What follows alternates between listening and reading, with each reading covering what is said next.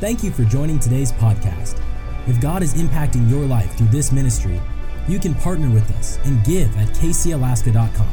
Also, don't forget to subscribe to our channel and enjoy more messages like this one.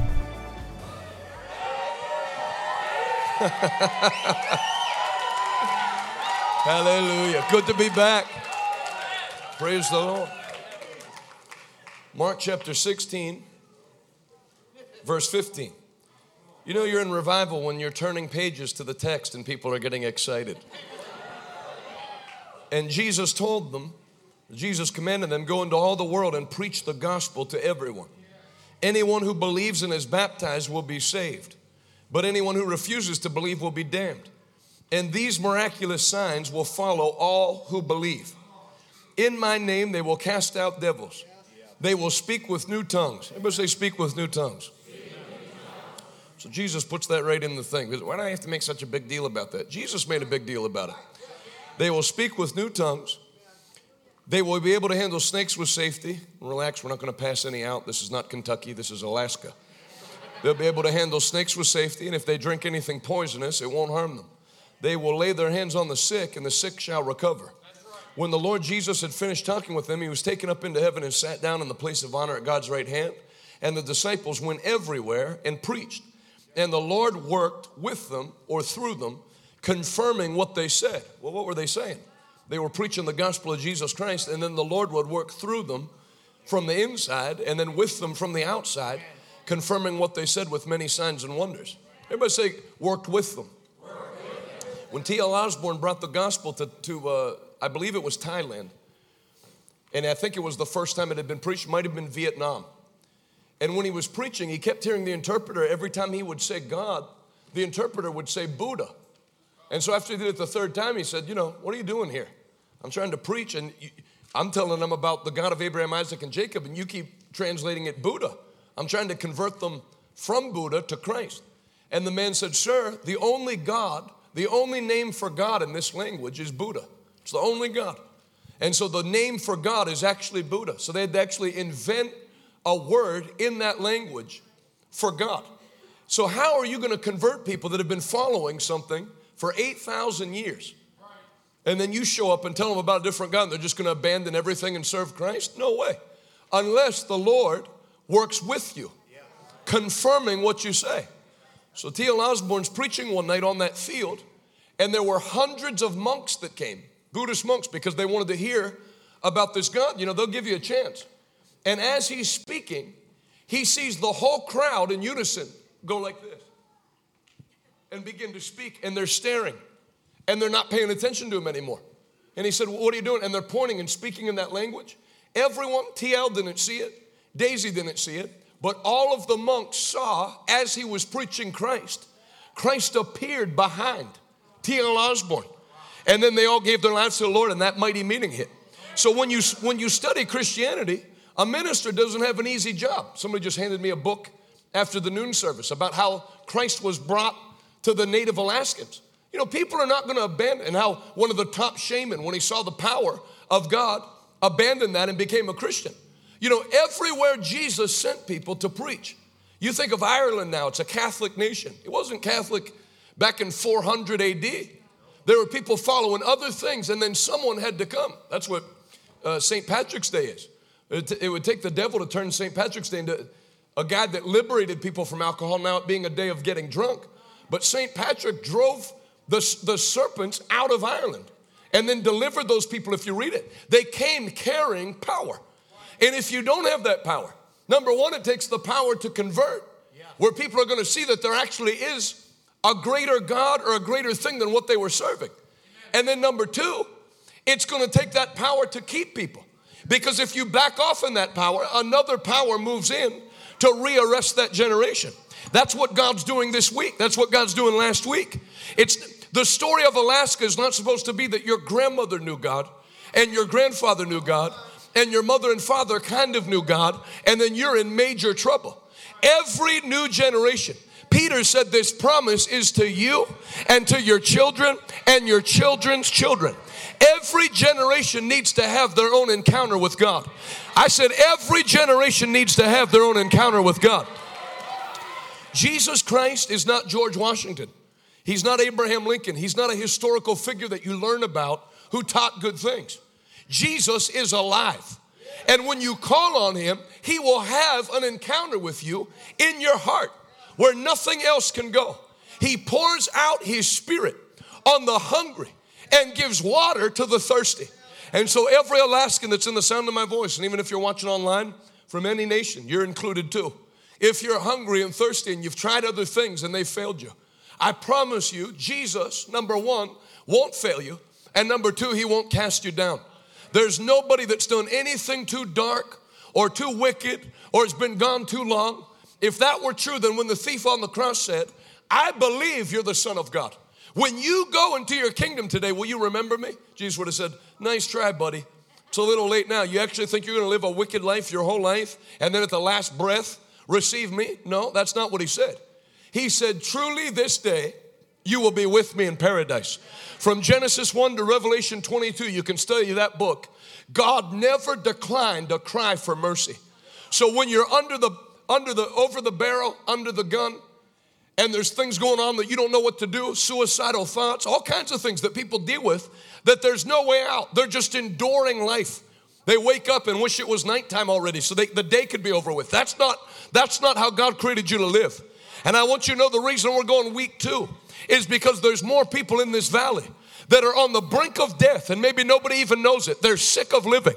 But this is going to be your night where you encounter the risen Savior and by His power, He's going to pick you up out of the pit and set your feet on the rock to stay. If you believe that with me, put those two anointed hands together one more time and give Jesus the greatest hand clap you've ever given anybody. Hallelujah. Turn to Acts chapter 1. Acts, the first chapter, verse 4. Acts 1, verse 4, just a couple pages to the right. Once, when Jesus was eating with them, he commanded them, the disciples, don't leave Jerusalem until the Father sends you the gift he promised. As I told you before, John baptized with water, but in just a few days you will be baptized with the Holy Spirit. Verse 8 what will happen when you're baptized with the Holy Spirit?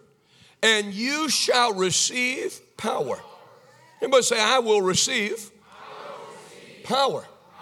You know, I've, I've made this because it's the way to make the point. You can go to about any full gospel church. So you think I pick on other, you know, I pick on everybody. That way no one can really be offended because everyone's offended. You know, it's not right for you to be able to go to a full gospel church and say, How many of you need help? And everybody put their hand up. Now, if they're a visitor, they've been coming two weeks or three months, that's one thing, or one or two people. You remember when James wrote his instruction on prayer for the sick? James chapter 5, he said, Are any among you sick? Now, if they wrote to the modern church, they'd have to say, Are any among you well? James wasn't even sure there were any sick people left to minister to, but if there is, tell them, have the, have the elders anoint them with oil, and their prayer offered in faith will save the sick, and the Lord will raise them up, and any sins they've committed will be forgiven them. But now you go to, you know, a full gospel church. Everybody's shouting and dancing. How many of you need a major breakthrough tonight? And every hand goes up. And I've been in services where I didn't put my hand up because I didn't need one. You know, the Bible says, The Lord is your shepherd. You shall not want. You won't lack anything. And so when they said that, you know, I didn't fly to that church because I needed help.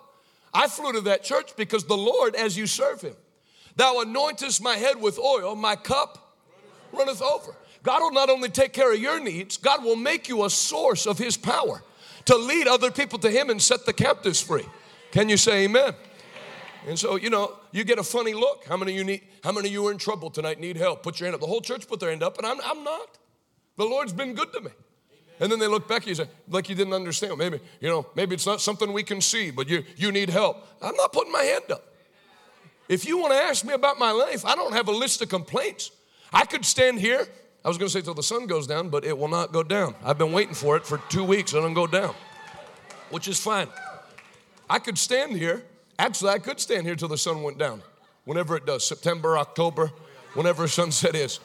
I could stand here, and from the age of four, or five, I could just chronicle the years of the many things that the Lord did to help my father, to help my mother, to help me and my sister.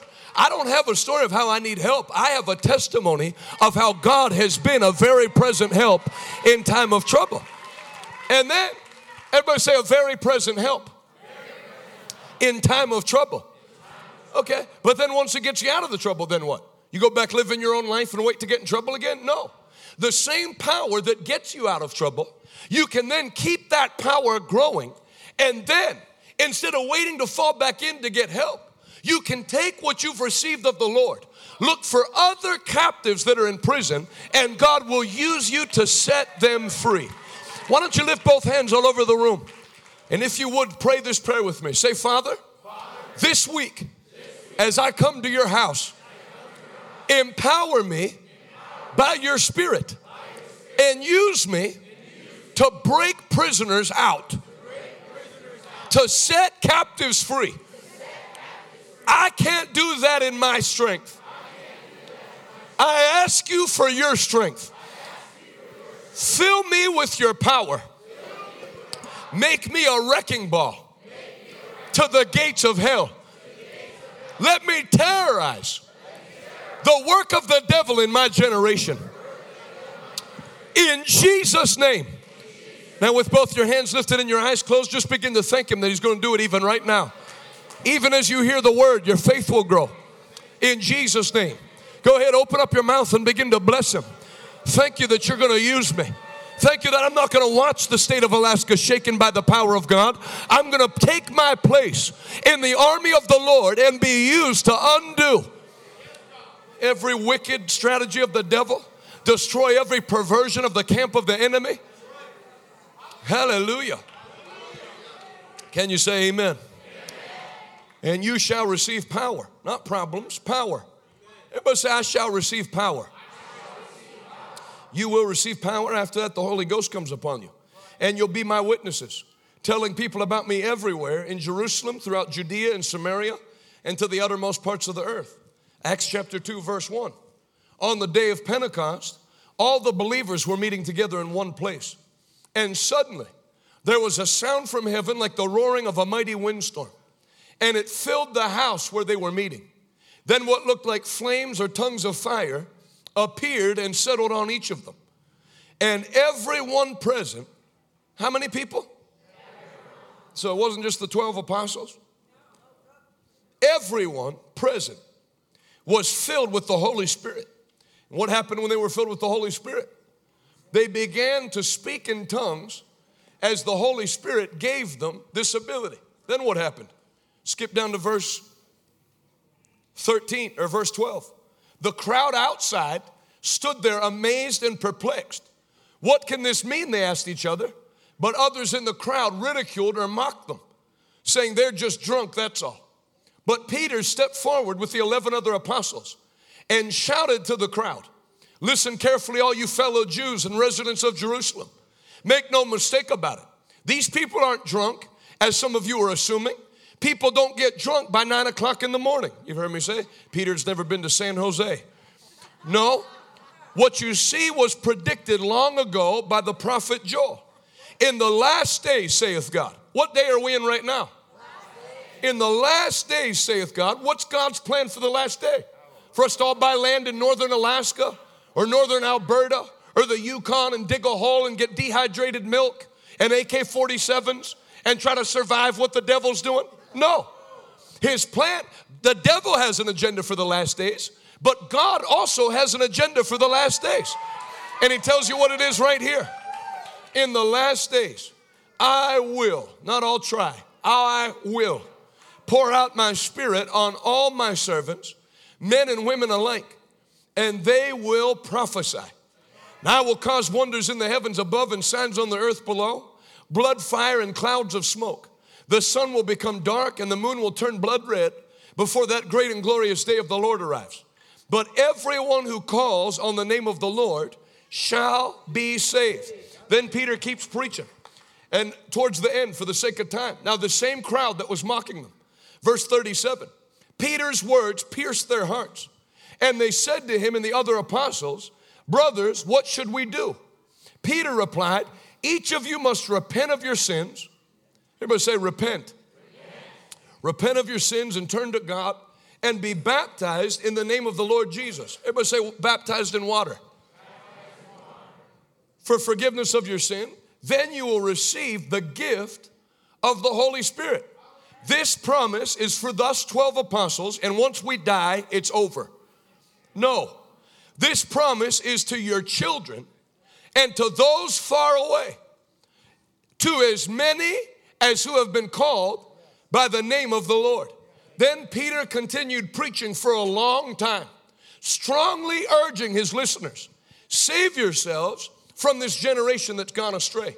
Then 3,000 of those mockers were added to the church that day after Peter was filled with the power of the Holy Spirit. Peter couldn't tell one girl at a campfire about Jesus Christ.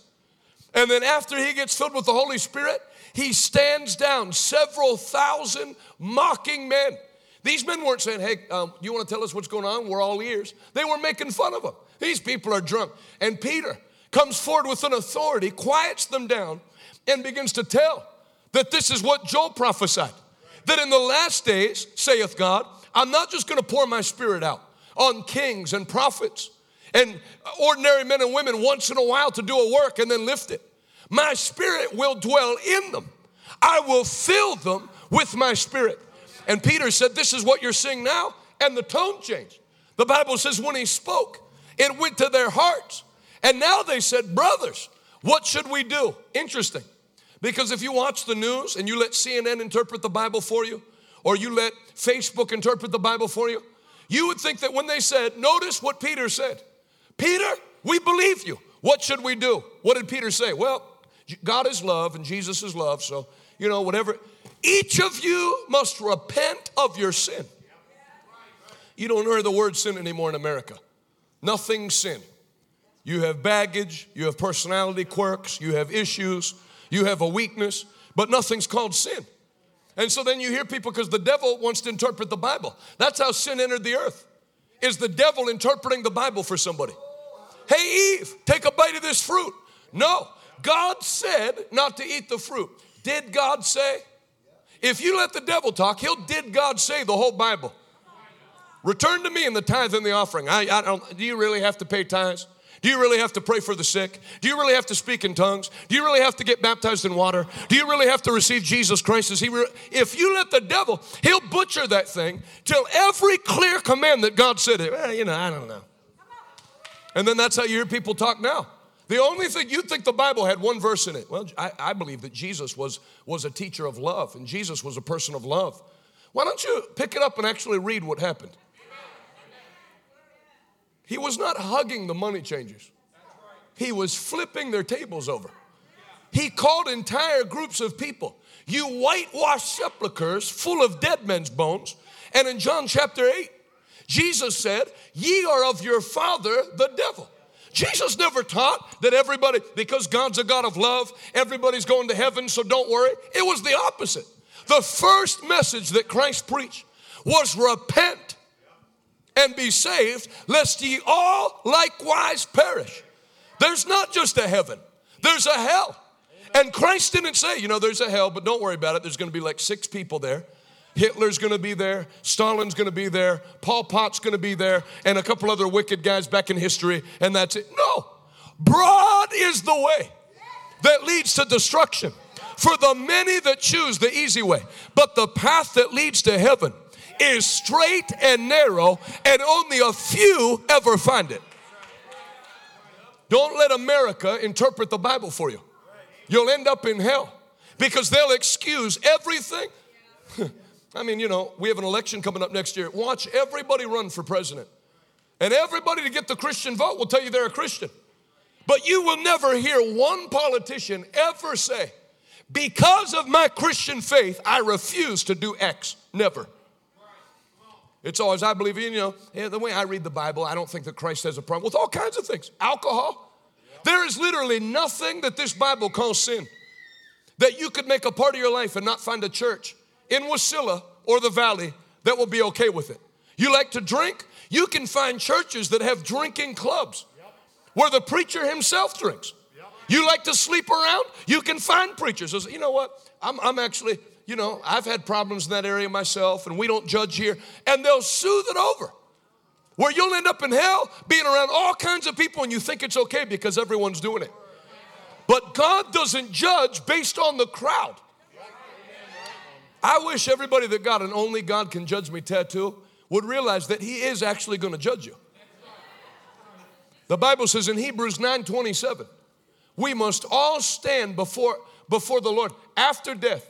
It is appointed unto man once to die, Hebrews 9 27, and after that, the judgment.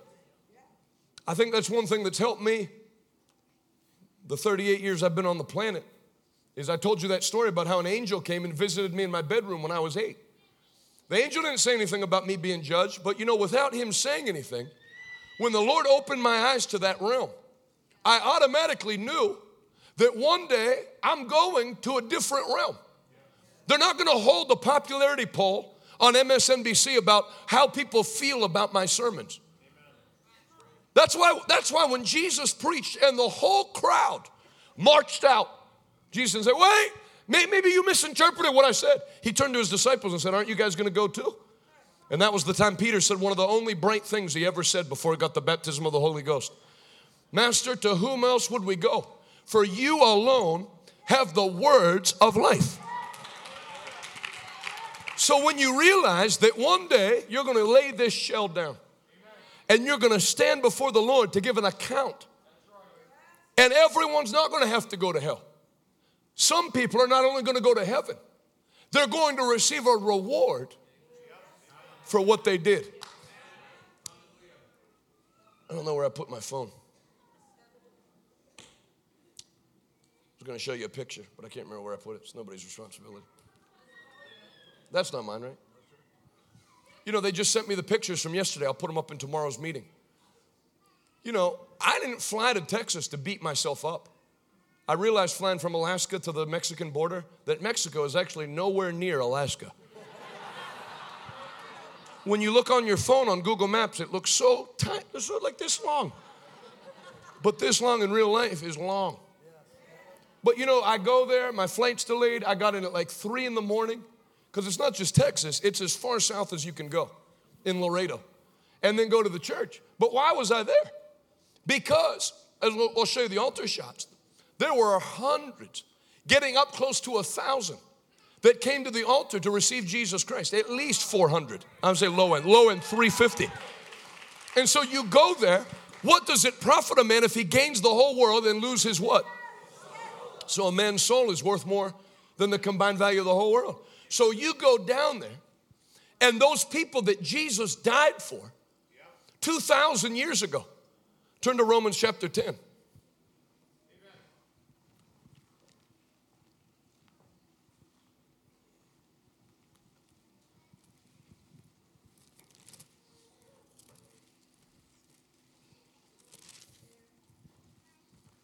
Romans chapter 10, verse 11. The scriptures tell us, Romans 10 11, the scriptures tell us, anyone who trusts in him will never be put to shame. Jew and Gentile are the same in this respect. They have the same Lord who gives generously to all who call on him. For everyone who calls on the name of the Lord shall be saved. Now, how I wish the chapter ended right there because I would sit my butt in Pittsburgh, where I live, with my wife and daughter and say, Father, help the people in South Texas. Father, help the people that are up in Alaska. In Jesus' name, amen. Unfortunately, there's this next part. But how can they call on Him to save them unless they believe in Him? And how can they believe in Him if they've never heard about Him? And how can they hear about Him unless someone tells them. And how will anyone go and tell them without being sent? As the scriptures say, faith comes, how beautiful are the feet of those who bring good news. But not everyone welcomes the gospel. For Isaiah the prophet said, Lord, who has believed our report? But faith comes by hearing. Hearing the word of God. Turn to 1 Corinthians chapter 1.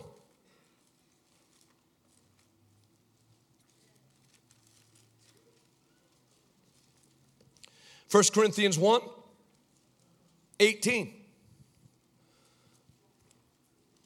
1 Corinthians 1 18. The message of the cross is foolish to those who are headed for destruction. You already had people leave now. I'm like 17 minutes in. So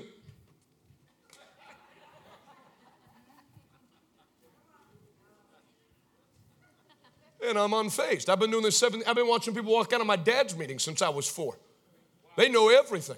It's foolish to those that are on the way to this. Oh, this guy's going to yell about this stuff. Oh, take it a little seriously. I mean, I believe there's a God or some kind of higher power, and I think there's a lot of good things in the Bible. I don't think you have to get dressed up in a blue shirt and tie and like yell about it. Okay, you know everything. Off you go. That's what Jesus did. He told the rich young ruler what to do. He wouldn't do it, and the Bible says Jesus watched him go. You can't help people that know everything. That's why Jesus said it's hard for a rich man to get in the kingdom of heaven. Not that you can't get in if you're rich. Abraham's there, Isaac's there, Jacob's there, Joseph's there, and on down the line. But when people get a little money, they know everything. Take a little mocking attitude toward the church. I'd like my daughter to sing on the worship team, even though she can't sing, but we've given $17,000 to the church. Was that? I didn't realize your offering was a bribe to get your daughter on the worship team. And then if people can't call the shots, then off they go. You can't tell them anything. That's why the Bible says that God, that Moses pleased the Lord because he was the meekest man on the face of the earth. You know what meekness is? Meekness is Moses had seen God face to face and could still sit down with his father in law, and his father in law say, If I were you, I would do this, this, and this. And him say, That's a great idea. I'm going to start it tomorrow. Can you say amen? amen. That's why pride comes before destruction. Because pride, in a definition, is nobody can tell you, you know everything. And you can't do anything for people like that. But when people are hungry, that's why you would think, even I thought this, I was wrong. You would think if you go to preach in a church, that that's going to be easy. And if you had to go preach in prison, that's hard. And it's the other way around. How, how long does he normally go? Because we have uh, brunch reservations with Diane and Grandma. And um, I will stay for a little bit, but if he goes long, then when he walks to the other side, then get your coat and then we'll go. no hunger. Because pe- people don't need anything. They're going to eat lunch, whether you preach or don't. They're going to. But then when you go to prison and people are broken and all the things they thought they know didn't work out, I thought that was going to be tough. And everybody's sitting there. Even the guy with a pentagram tattooed on his hand and a goat skull tattooed on his neck. Then you give the invitation to be saved and they receive. And you know, if you if you don't wait till you go to prison to be like that and just be like that all the time, that you're teachable and that you search out things in the Word of God and you never hold your own mind. I mean, you've been in almost all the meetings in the black t shirt. How old are you? 27. I'm 38. We're in the same age group. You people in our age group, if it doesn't line up with their mind, they don't care what the Bible says. Why would God do that? I don't understand. I don't like that God had Goliath killed. Who cares what you like? If you'll notice, God never consulted you before He did one thing. You have to have, I don't know whether it's because so many people grew up without a father in the home or what, but people don't understand the concept of authority and God. Me and God are not on a level. I'm talking me. So, uh, you know, Lord, I know if, if I were you, I would have had Jesus stay in the tomb five days and the, who cares? He's God. I am not. I was created in His image. And then He wrote a book that He authored. The Holy Spirit, God the Holy Spirit, authored this book and said, Now listen, I created life.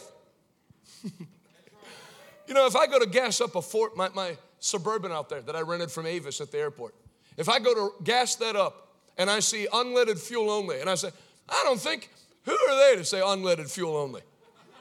Boy, how narrow minded can you be? They, they, let me tell you, I rented that. I'll do what I want. I'm not putting gas in. Why would I put gas in when sugar is so much cheaper? And I start to pour sugar. If you saw me start to do it and you loved me, you would say something. Not because you are judgmental, not because you think you know everything, out of a concern for me. Excuse me, sir, in the blue shirt. I don't want to tell you how to live your life, but I'm going to tell you something. If you put sugar in that tank, it's going to ruin the entire vehicle. I mean, you'll have to get a whole new engine And then if I was from my generation, I'd cut you off. Why don't you mind your own business? I should be allowed to do whatever I want to do. You want to know what? I am allowed to do whatever I want to do. God didn't write this book because He wanted to strip the fun out of life and boss you. God is the author of life. And just like if I go out into that Chevy, there's an instruction booklet in there that nobody ever reads until they're broken down on the side of the road. Just like life.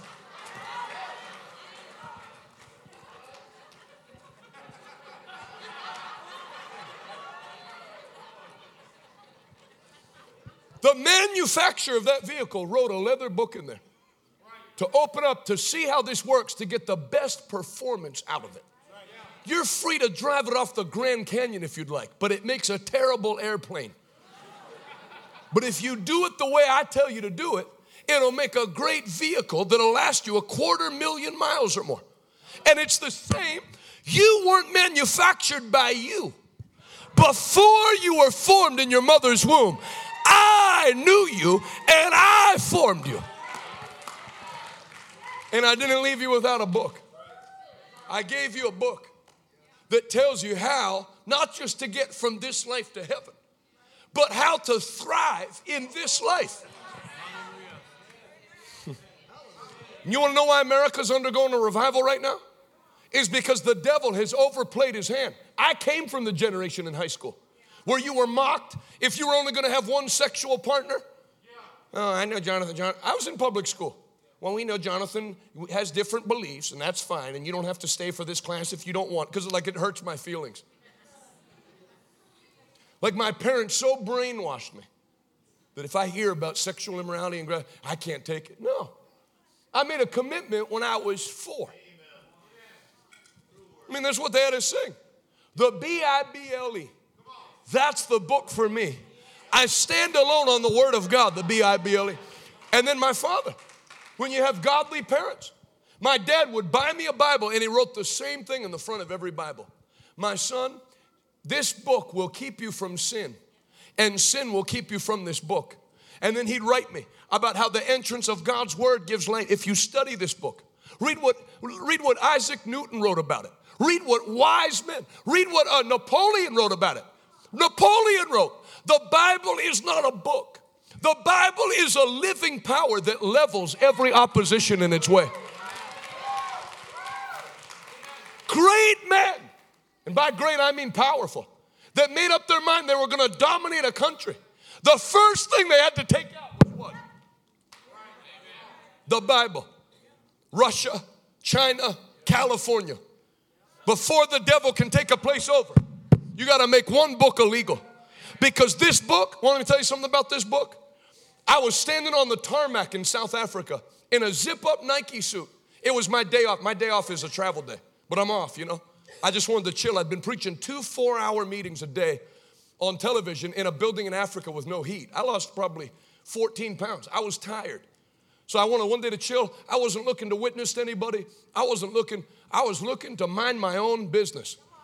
And so they bust us out on the tarmac and we're waiting to get on a plane. And the lady that works for South American uh, South African Airways is standing next to me, and I guess because of how I was dressed, and I, she said, um, "Man, I, this is my last plane of passengers to board, and then I'm off for three days: Saturday, Sunday, and Monday."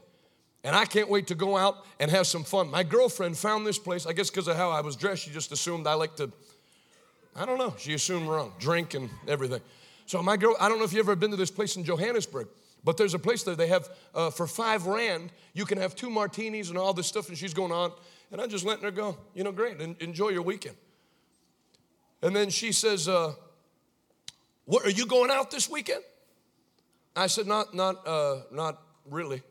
Oh, what do, you, what do you do? Are you a DJ or something? And I said, No. I know I'm skinny and European looking, but I'm no DJ. She said, uh, "What do you do for What do you do for work?" I said, uh, "I'm a minister," and it's like you could just hear in the spirit, "Wah wah wah wah."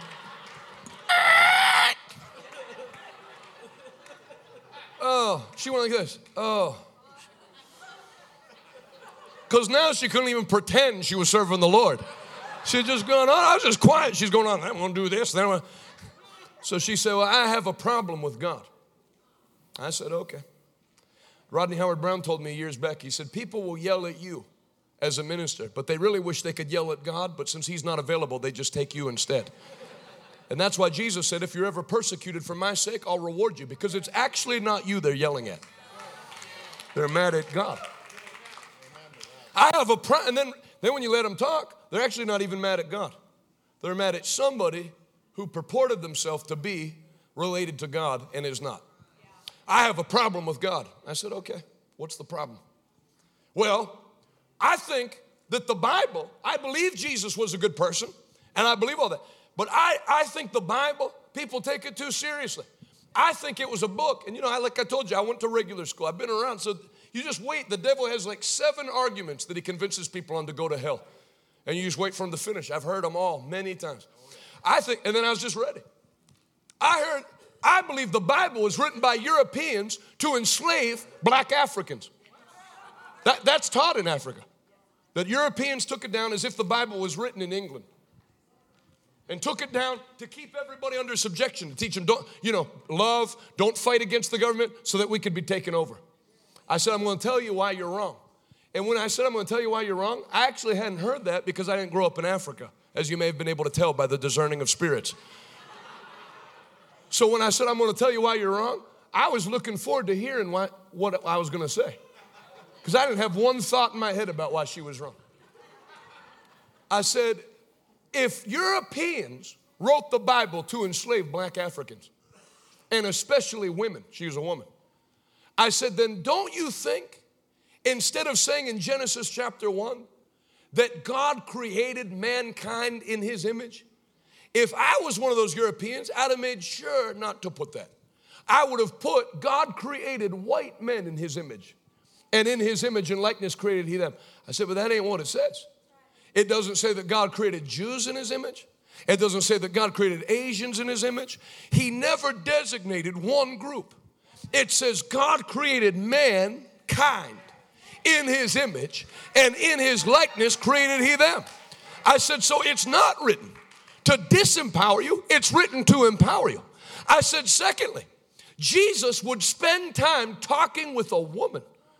And now I've switched modes. I'm on the tarmac at first, I was like this. Now that I'm talking and my volcano's beginning to erupt, I got, you know, I'm like preaching her a one person sermon. She's backing up.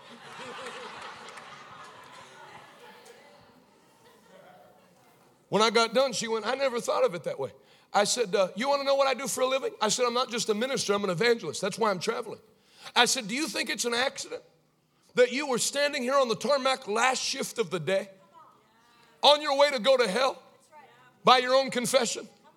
And God had you stand by somebody and confused your mind into thinking I was a DJ when I don't have any musical talent whatsoever?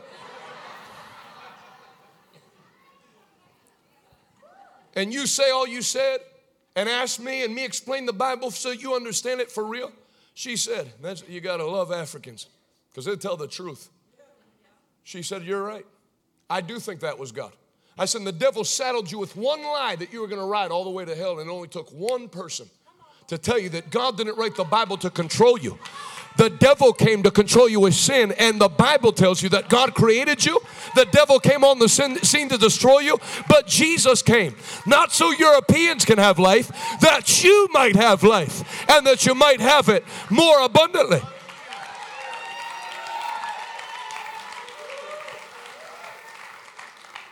Would you like to pray? I would. Let's pray.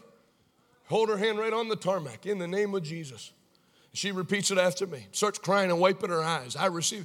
Then, then I don't even get any, any chance to do follow up. You know, my mother's going to church this weekend. She'd already invited me, and I told her I wasn't going. I'm going to go now. You know, I'm, I'm thinking I'm probably not going to go to that place I told my girlfriend I was going to go with. You don't have to. You don't have to convict people. I said, now you tell your you don't go drinking this weekend. No. As soon as she invited Jesus in, all the stuff she had a plan for, she didn't want to do anymore. The reason I started off preaching on the Holy Spirit is that's what the Holy Spirit does. If you love to drink, you're going to drink. If you love to get mad and fight, you're going to get mad and fight. But when the Holy Spirit comes on the inside of you, and now when somebody invites you to drink, they might as well have said, Could you please help me move? now, when you get enticed to sin, instead of there being something in your spirit that longs to do it, there's a repulsion in you that I'm not meant to live life low. I am redeemed and meant to live life on high with the Most High God. And I listen, I want to tell everybody in Alaska what I told that lady on the tarmac. You're not like everybody else. You weren't created to follow the path to hell. God is calling you to be redeemed out of that life and to be used by Him to shake your generation for Jesus Christ. If you receive that today, put those hands together and give Jesus Christ the mightiest hand clap of praise. Come on, make a joyful noise in Wasilla tonight. Let the devil know that you know he's defeated, that Jesus Christ is Lord. Say it so the devil can hear. Say, I'm not like everybody else. I'm not going to live like everybody else. God wrote this book. The book's not written for his help. The book is written. Timothy, godliness is profitable unto all things holding value in the life that now is and the life that is to come. This book will take any common man and set him on high in life. Can you say amen? amen?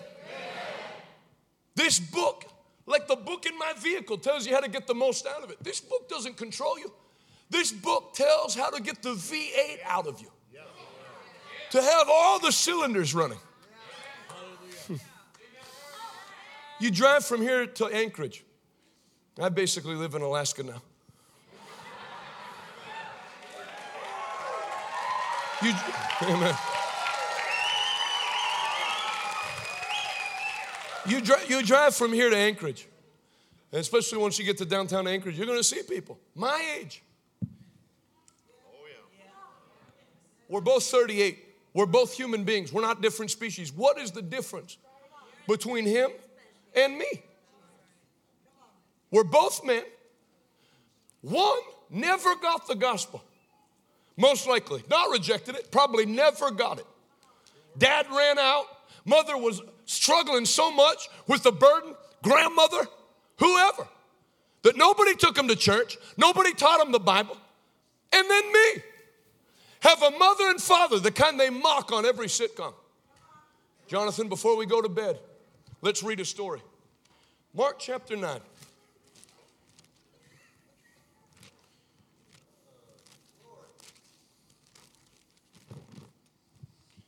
Mark 9 14. When they returned to the other disciples, they saw a large crowd surrounding them, and some teachers of religious law were arguing with them. When the crowd saw Jesus, they were overwhelmed with awe, and they ran to greet him. What's all this arguing about? Jesus asked. One of the men in the crowd spoke up and said, Teacher, I brought my son so you could heal him. He's possessed by an evil spirit that won't let him talk. And whenever this spirit seizes him, it throws him violently to the ground and he foams at the mouth and grinds his teeth and becomes rigid. So I asked your disciples to cast out the evil spirit, but they could not do it. Jesus said to them, Well, sometimes you have to remember God has a different plan. No, you faithless people. How long must I be with you? How long must I put up with you? Bring the boy to me. So they brought the boy. But when the evil spirit saw Jesus, it threw the child into a violent convulsion, and he fell to the ground, writhing and foaming at the mouth. How long's this been happening? Jesus asked the boy's father. He replied, Since he was a little boy. The spirit often throws him into the fire, into water, trying to kill him. Have mercy on us and help us if you can. What do you mean if I can? Jesus asked. Oh, man, what a verse.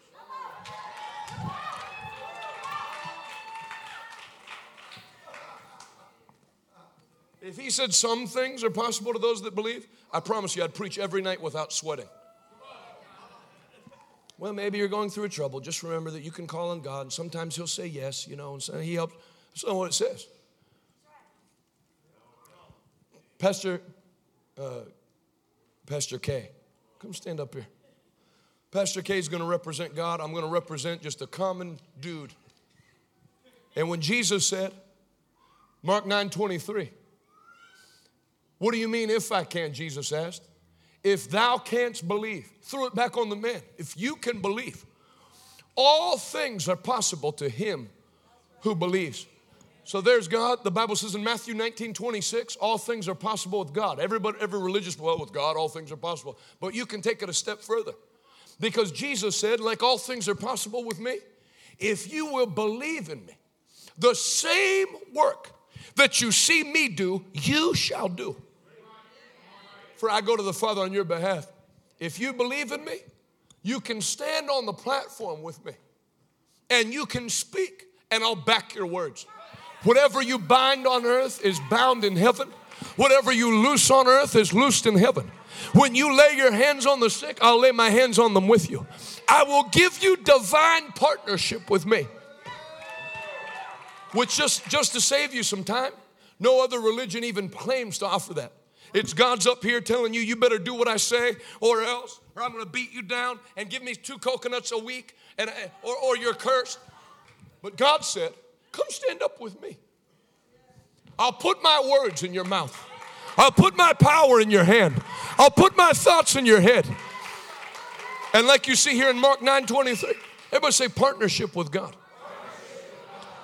You should see yourself as a Christian like this that you're standing with Him and His Spirit is living in you. That where you were weak, now He's giving you strength. Can you say amen? Give Pastor Kirsten a good hand clap as he goes back to his seat. Say it with me. Say partnership with God. That's what Christianity is. The Bible says in the book of Acts, they were first called Christians, which in the Greek means little Christs. They're like, man, these people remind me of Jesus. They do what he did. Stop seeing yourself. Pastor Kristen, I won't work you much harder, but just stand up on the stage if you would. I'm going to show you American Christianity. I need you. I'm so far away from you. Come back to me. That's not Christianity. Christianity is come stand up on the platform with me. Let's walk together. Let's speak together in prayer. I will talk to you and show you many things. And you will receive, you, you will receive power. After that, the Holy Spirit, God the Holy Spirit, the third person of the Trinity, will come upon you and dwell, dwell within you. It's not you chasing him, it's not him chasing you. It's where you go, I go. I will never leave you. I will never forsake you. Yea, even until the end of the world, I will be And when you're feeling weak in your flesh, when you're weak, that God will pick you up, put you on your feet, put a word in your mouth you don't run on your own strength anymore. You don't run on high test gasoline. You run on an engine, like some kind of fusion engine that hasn't even been developed yet, that never runs dry. Rivers of living water will flow out from within. But this spake of the Spirit who had not yet been given, but would be given to all who believe. If you're thankful for Christ, can you say amen? Turn to Ephesians chapter 1.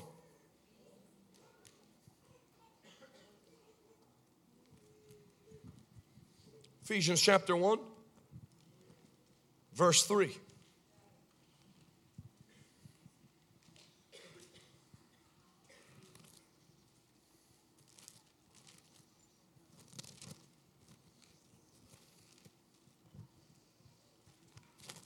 Ephesians 1, I'll start at verse 1.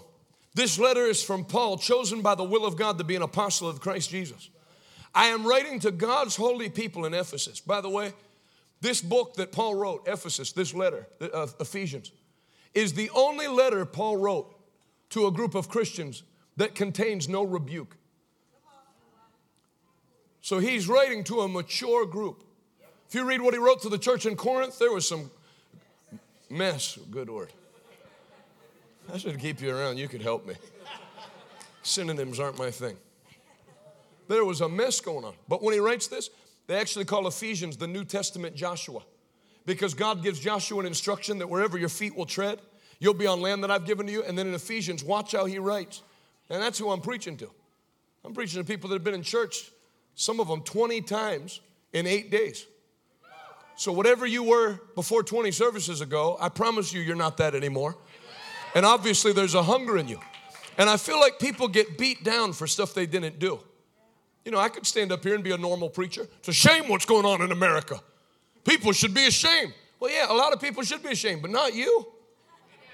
I'm not looking at what's wrong with America, I'm looking at what's right with America. And whatever you were involved in before, God has His hand on you now. He's going to use you. I said, God's going to use you. If you believe that, can you say a living amen? This letter is from Paul, chosen by the will of God to be an apostle of Christ Jesus. I am writing to God's holy people in Ephesus who are faithful followers of Christ Jesus. So pretend, now, the Bible's also written generically to who? Everybody say me. me. So pretend that Paul wrote, I'm writing this to God's holy people in Wasilla who are faithful followers of Christ Jesus. May God our Father and the Lord Jesus Christ give you grace and peace. Listen to verse 3, life changing. All praise to God the Father of our Lord Jesus Christ, who has blessed us. If you have a fourth grade English education, then you know tenses past, present, and future. Is that has blessed us? Future tense, present tense, or past tense? That's right. It doesn't say who will bless us in heaven. That's what some churches do. How many know this life is terrible, but one day we'll get to. That's not what it says. And it doesn't say He is blessing us. Like we got to find a way to pull the blessings down. It says, All praise to God our Father, the Father of our Lord Jesus Christ, who has blessed us. Say this out loud everything I need has already been provided. Once more, everything I need has already been provided. Lift both hands to the Lord, open up your mouth, and begin to thank Him that every spiritual blessing is coming into manifestation in every area of your life. That you shall be complete, the Bible says, lacking nothing. Every hand lifted, begin to thank Him right now. Every spiritual blessing. I'm not going to lack anything. I'm going to be fully complete in my union with Christ. So announce it. Say, I am blessed with every spiritual blessing. Yeah, that's why you can put your hands down. That's why when you, I go to meetings like that, how many of you need a blessing tonight? I can't put my hand up. I've been blessed. So now the word, like that instruction manual, teaches me how to get the most out of that car. The word tells me how to operate to bring those blessings into manifestation. I don't need anything. I just need to obey and they come into being. Say, have been blessed. Say, with every spiritual blessing in the heavenly realms because we are one with Christ Jesus. Now, turn to verse 15. Ever since I first heard of your strong faith in the Lord Jesus and your love for God's people everywhere, I have not stopped thanking God for you. I pray for you constantly. So if you could have the Apostle Paul pray for you, he's on TV. Call 1 800 Apostle Paul and he'll pray for you. Eh, think about it. What would he pray? You have what he prayed for mature believers. And then anything that's written here was inspired by the Holy Ghost, and you're always anointed to pray these prayers for yourself. What would Paul pray? Lord, keep them safe on the way home. Lord, just give them a healing. Listen to what he prayed. I pray, I have not stopped thanking God for you, and I pray for you constantly. Thanking God, asking God, the glorious Father of our Lord Jesus Christ. So if Paul could pray for you, here's what he'd pray to give you spiritual wisdom and insight so that you might grow in your knowledge of God. I pray that your hearts will be flooded with light. In the Word of God, light connotates revelation, revelation of God's word. Why do you think the Lord has blessed these simple meetings? There's no famous band here, there's no famous preacher here. And the crowd that comes, particularly at noon, is insane. Like a Sunday morning, like what would be triple another church's Sunday morning crowd comes in a workday. Because why? Because God's plan is for you to be flooded with light. What are the dark ages in history? The dark ages. This book was printed in Latin and kept on a chain behind the pulpit. And only a priest could take the book and then on mass they would say it in a language that nobody understood. My mother is Polish. She grew up in a Polish Catholic church. The mass was done in Polish and not even modern Polish. It was some antiquated Polish that nobody even spoke anymore. So people felt like they were getting religion.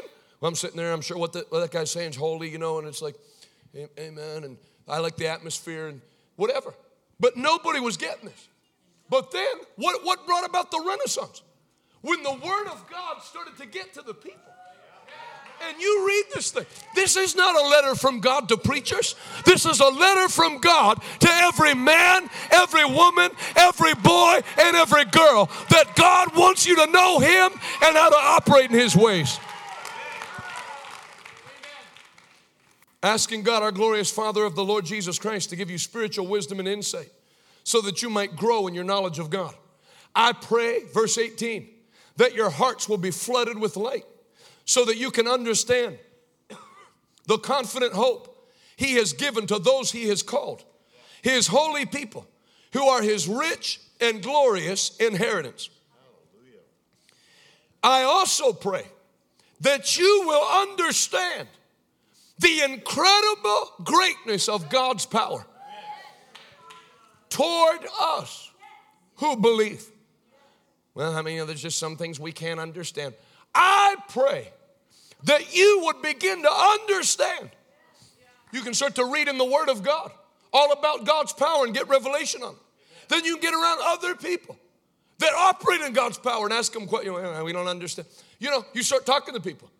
Brother so and so, I noticed you pray for the deaf and their ears come open. How do you do that? I asked the guy when I was 19. He said, Well, you don't pray for them because it's all power's been given. Put your finger in their ear like Jesus did. Showed me in the Bible how Jesus ministered to the deaf. Then say in the name of Jesus, curse the deafness and command the ear to come open, and the ear will come open. And then that night in the meeting, he did it, and I saw it. So God's power doesn't have to be some mystical thing. God doesn't want it to. That's what psychics do. That's what tarot card readers do. Everything's mystical. You're never going to hear a psychic up on a stage telling you how you can have what they have. Everything's done in a back room, witches in the woods. But the Bible is an open book that any man or woman that says, I don't want to operate on natural power, I want the power of God. God says, Come, taste and see, and eat of my power. If that sounds like you, shout amen like thunder. Say, I want your power, Lord. Say, I want it for me and I want it to set the captives free. Well, Jonathan, what do you think is more important, the fruit of the Spirit or the gifts of the Spirit? What do you think is more important, eating or breathing? Pick one. And pretty soon you're going to find out the other one is also very important. Where in the Bible does it ever say we have to pick? Well, I'm not concerned with his power, I just want his presence. Whoever got the presence of God in the Bible and didn't get his power too? You think you can come into the presence of God and spend time there? It's not like Moses was there begging him to make his face glow. When you spend time with him, it has an effect on your body. Jesus wasn't trying to have a meeting with spirit beings when he prayed up on the mountain. He was going about his normal business, praying. And as he prayed, his face and garment were transferred into a white that's whiter than any bleaching process, the Bible says. And there appeared other people with him, and Peter got freaked out and started saying stuff he didn't know what he was talking about. Uh, let me build your house real quick, and uh, maybe I can get you some sandwiches down at Walmart. And Jesus like, hey, Peter, just zip it, huh? And then Jesus comes down off the mountain of transfiguration. And when the other disciples couldn't cast the devil out, Jesus comes, the demon throws itself down. Thou deaf, spirit of deafness and muteness that makes this boy unable to hear and speak, I adjure you to leave him and never enter him again. All the disciples couldn't do it. Jesus does it like that. The demon rends him, throws him into another seizure, and leaves. And they say, Oh, he's dead now. Jesus says, Give him to me. And when Jesus picked him up, the boy lived and he, ha- and he handed him back to his father. And then Jesus went, and the disciples later said, Why weren't we able to do that? Jesus said, Well, you know, some things are just. Jesus said, Number one, you didn't have enough faith. Number two, this kind cometh not out but by prayer and fasting. And a servant is not greater than his master, and a student is not greater than his teacher. But the student will imitate the teacher and then will become like his teacher. Can you say amen? So you can't disregard prayer and fasting and all those things and then go, go to raise the dead. But if you'll spend time, what are you doing tonight? We're not here giving out free chicken, free turkeys for Thanksgiving. This meeting has packed out morning and night after morning and night for the word. Because obviously, you have separated yourself from the pack that I know it's on TV. I know what I could do out there. I know it's June in Alaska, the worst time to possibly hold a meeting because everybody's at the lake. I'm glad I found the people that don't know what everybody's doing. That there is still such a hunger for God and His Word. That there's people that have been in the presence of God multiple nights and say, It's not enough. I'm not done drinking. I want to keep drinking. And you want you want to know something about God? He'll never say you've been overserved no more.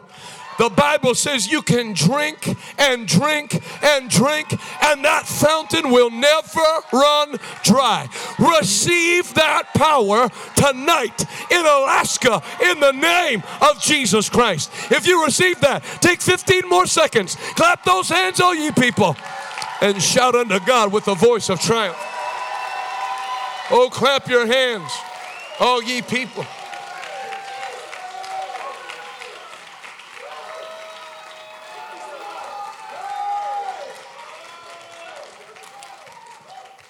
You know, I went to that meeting two nights. He had them clap their hands and shout, probably, no lie, 30 times. As if I wrote the book of Psalms. Like I came up with it. The Bible says, oh, clap your hands. Turn to Psalm 150 before we finish Ephesians. What do you think? I'm sitting around in my house with my wife and kid? Somebody shout! Somebody clap! I actually enjoy peace very much. But when you come into God's house, God's house isn't my house. God's house, my preferences don't matter. Well, personally, I don't like shouting. It's not your house, my friend. And God gave instructions, Psalm 150. Turn there with me.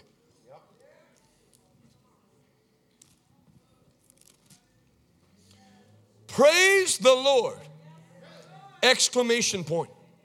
Praise God in His sanctuary. Praise Him in His mighty heaven. Praise Him for His mighty works. Praise His unequaled greatness. Praise Him with the blast of a ram's horn. Praise Him with the lyre and the harp. Praise Him with the tambourine and with dancing. Praise Him with strings and flutes. Praise Him with a clash of cymbals. Praise Him with a loud clanging cymbal. Let everything that has breath Praise ye the Lord. That's one place. Then there's shout unto God with the voice of triumph. Then there's lift up holy hands, O ye saints. Isn't it amazing that the longest book in the Bible is the book of Psalms, which is a book of how to praise, commanding you to praise, showing you how to praise, and telling you what God once said to him. Why don't you lift your hands all over Alaska? Let's make this state different than the other 49 states. I don't know what everybody else is doing on Monday night, but God, you have a state called Alaska where the people are here to praise you and lift you up. And we thank you that you know we know as we praise you, you enter into our praise. So as we praise you, your presence comes down and blesses and fills and removes burdens burdens and lifts heaviness in Jesus' mighty name. Somebody shout, Praise the Lord. Everything, I promise you, everything I've asked you to do is in the Bible. Not tonight, all week. I showed you how even the baskets that we give offerings in are in the Bible. All they ever do is pass those ba- baskets. It's in the Bible. Bible says every time you appear to me, uh, pr- present your first fruits in a basket and present it before the Lord. People act like you start talking about blessing. Look it up on Wikipedia. They make it sound like it was invented in Tulsa, Oklahoma in 1960. This teaching that if you give, God will bless you back. Oh, yeah, the world doesn't mind you can teach to go to the casino and they'll bless you back, which they won't. And if they do, they'll give you a steak dinner and a free night stay and you lose it all the next day. Don't ask me how I know, I'm just telling you. But God didn't say that. God said, if you return to me, hallelujah. we talk about one thing I love about King's Chapel, among many things, is they take offerings right. They teach sowing and reaping. That when you sow, you reap. Did you know your money is not just a seed?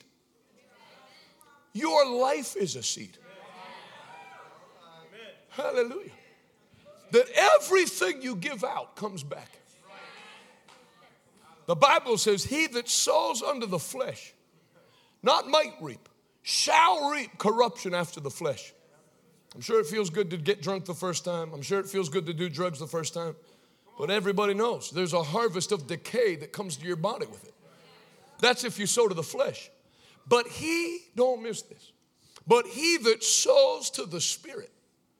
What are we here doing? Amen. Amen. We're on like Bible chapter number six tonight in one night. Lifting up holy hands and praising God, not jumping and singing for some pop music star. What they do at concerts and stadiums, we're doing it here to the Most High God. And when you do that, everything you do, you are sowing that into the Spirit. Well, when you sow to the Spirit, it doesn't give you a good feeling, and then you're gonna wake up in the morning, heart tissue's dead from cocaine, kidneys are hurting, liver taking damage, brain cells dead. No. It feels good in his presence, but then there's a harvest of what you sowed, that a harvest of everlasting life returns to that person after the Spirit. I started saying about 35 minutes ago about that long trip down to South Texas I took to win those people to the Lord. That's not sowing after the flesh, that's sowing after the Spirit. But you know what the Bible says? As I sow my life to do what God wants done, there's a harvest of life that comes back to me. I tell you, men and brethren, I feel better tonight after that long trip than I did Friday night when I left. And I felt great Friday night because as you sow to the things of the Lord, the Lord puts an inexhaustible supply of His life back to you. And I want you to have an expectation this week as you have made time for God's house. God is making time for your house, for your marriage, for your children. You shall not lack in any area because when you put God first, all the other things are added unto you. If you receive that tonight, one more time, put those mighty hands together and give God a great shout of praise. Go ahead, make a joyful noise. Let the devil know he's in for a bad week. Somebody shout hallelujah.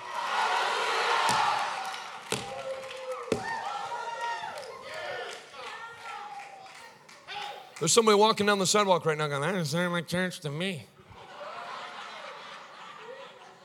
I don't know what they're doing in there. Sound like they're drunk, to be honest. You're right. We are drunk. But what we're drinking, you can't buy at the liquor store. Jose Cuervo doesn't know how to make it. Bacardi doesn't know the mix. We are drinking of a new wine that comes from heaven. The supply never runs out. It gives strength to the weak. It gives joy in place of sorrow. It gives might to the deathless.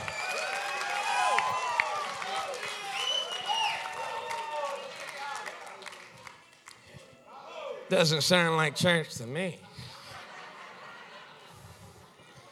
I didn't realize you were a church expert.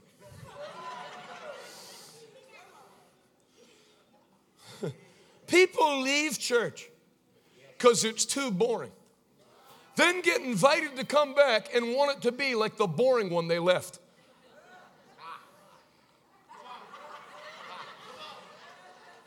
The church I grew up in, the guy didn't shout like that. Oh, the one you left 35 years ago? Because you were so bored. Every Sunday you'd sit in the back and tell the Lord you'll be a missionary to Africa if he'll just get you out at noon. then they come back and they want the same death. We serve a living God. And when you serve Him, the life of that God abides in you. I said, the life of that God, the Zoe life, abides in you. And when that life abides in you, you have trouble getting weak. You have trouble being defeated. You have trouble getting locked in prison. The prison doors open on their own because you're not walking by yourself. There is someone who lives in you called the greater one. There's someone that's fighting for you called the Lamb of God. There's your Father, the creator of the earth, that knows your name. And you cannot be defeated. You will not give up and quit because he that began a good work in you is bringing it to completion.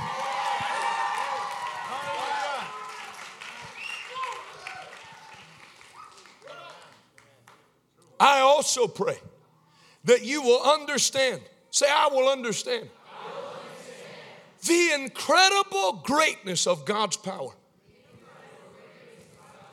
Well, I understand He has all that power toward us who believe. All the great power that God has is made available to those who believe. Everybody say, I believe. I believe. This is the same mighty power that raised Christ from the dead and seated him in the place of honor at God's right hand in the heavenly realms. Now he is far above. You're on Instagram, they put up a picture of Jesus arm wrestling the devil. Yeah, they put it up all the time. Jesus with a mullet, the devil with big red biceps. If you have that picture of Christianity, you're going to get thumped in the head a lot. Because the devil will be as big as you want to make him. If you think he's Jesus' evil counterpart, you're going to have a bad life. But when you understand that Jesus kicked his behind for good 2,000 years ago on the cross and took the keys from him and gave the keys to the church. Who's the church? Everybody say, I am. Say, I am. Bible says we are all living stones in that house. The Bible says, listen to this, don't miss. Now he is far above any ruler or authority or power or leader or anything else, not only in this world, but also in the world to come. God has put all things under the authority of Christ and has made him head over all things for the benefit of the church. And the church, Christ is the head, and the church is his body. Is there anybody in this building that your head is seated separately from your body? The head is connected to the body. He is the head. He has been seated high above all things. And we are connected to him because we are his body. He lives in me. I'm connected to him. Now, most work, now I wasn't here for any worship songs, and you guys sing good songs, but I'm not picking if anybody's ever sung this song. I'm making a point. In my generation, Nine out of 10 songs that are written and sung are written and sung from the standpoint of God out there somewhere and I'm here. I need you, Jesus, to come to my rescue. I don't. I got rescued in 1984. He lives in my heart. Oh Lord, come back to me. He hasn't left. I'm connected. I don't tell my head to come back to my body. My head is connected to my body. So I want to ask you something. Think how your life would change if just off of what the Bible says in Ephesians 1, every time you got the desire in your flesh to say, I need you, Lord, you instead lifted your hands and said, Thank you, Holy Spirit, that you live on the inside of me. I don't need you, I have you. Your spirit is working mightily in me. I thank you, Father, that that same power that raised Christ from the dead dwells on the inside of me. and is not, Lord, please quicken my body. Lord, I thank you that you're quickening my body now. What if you lifted your hands right now and begin to thank God out of your mouth that everything you need has been provided, every spiritual blessing has been poured out, and now I lift up my hands and begin to receive what Jesus did 2,000 years ago. I take it all. Take 15 seconds with your hands lifted and just begin to thank Him out of your mouth. Everything I need, I receive right now. I pull it down right now. It's already made available. My faith takes it right now. I take it. I don't have to beg you, bless me. Every spiritual blessing has been poured out. I take it now. I take it now. I take it now. What would happen if the next time depression tried to attack? You lifted your hands and said, I thank you, Father, that the joy of the Lord is my strength. And you started to pray from a position of strength and what's been provided instead of thinking you have to get God in a wrestling hold to release something. That it's all been provided. Bishop G.E. Patterson, that went to heaven a few years ago from the Church of God in Christ, he used to sing a song all the time. What more could he do? What more could he do? Laid the foundation and opened up the way. What more could he do?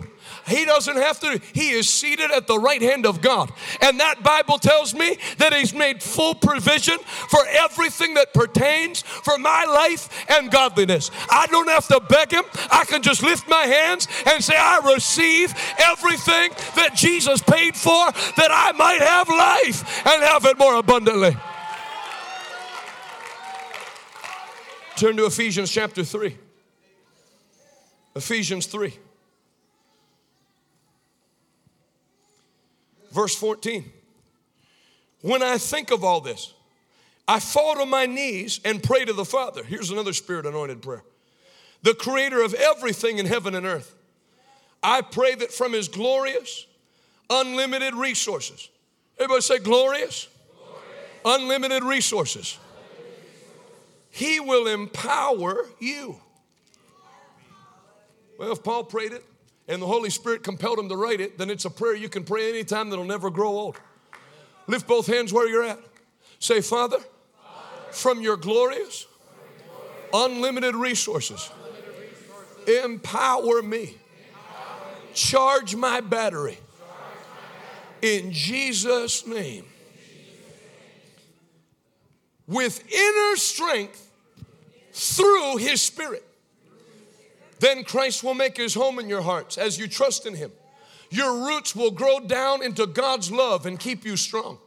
And may you have, listen to this, may you have power to understand, as all God's people should, how wide, how long, how high, and how deep his love is. May you experience the love of Christ, though it's too great to understand fully. Then you will be made complete with all fullness. Listen to this. Then, then, now, not in heaven, you will be made complete. Ever say made complete? Made complete. Say, I'm not recovering. I'm recovered. Say, I'm not a sinner. I'm saved. I'm a new creature. The old life is dead. All things become new. Say, I receive all things that pertain to life and godliness. Now, listen, that you may be complete with all fullness of life and power that comes from God.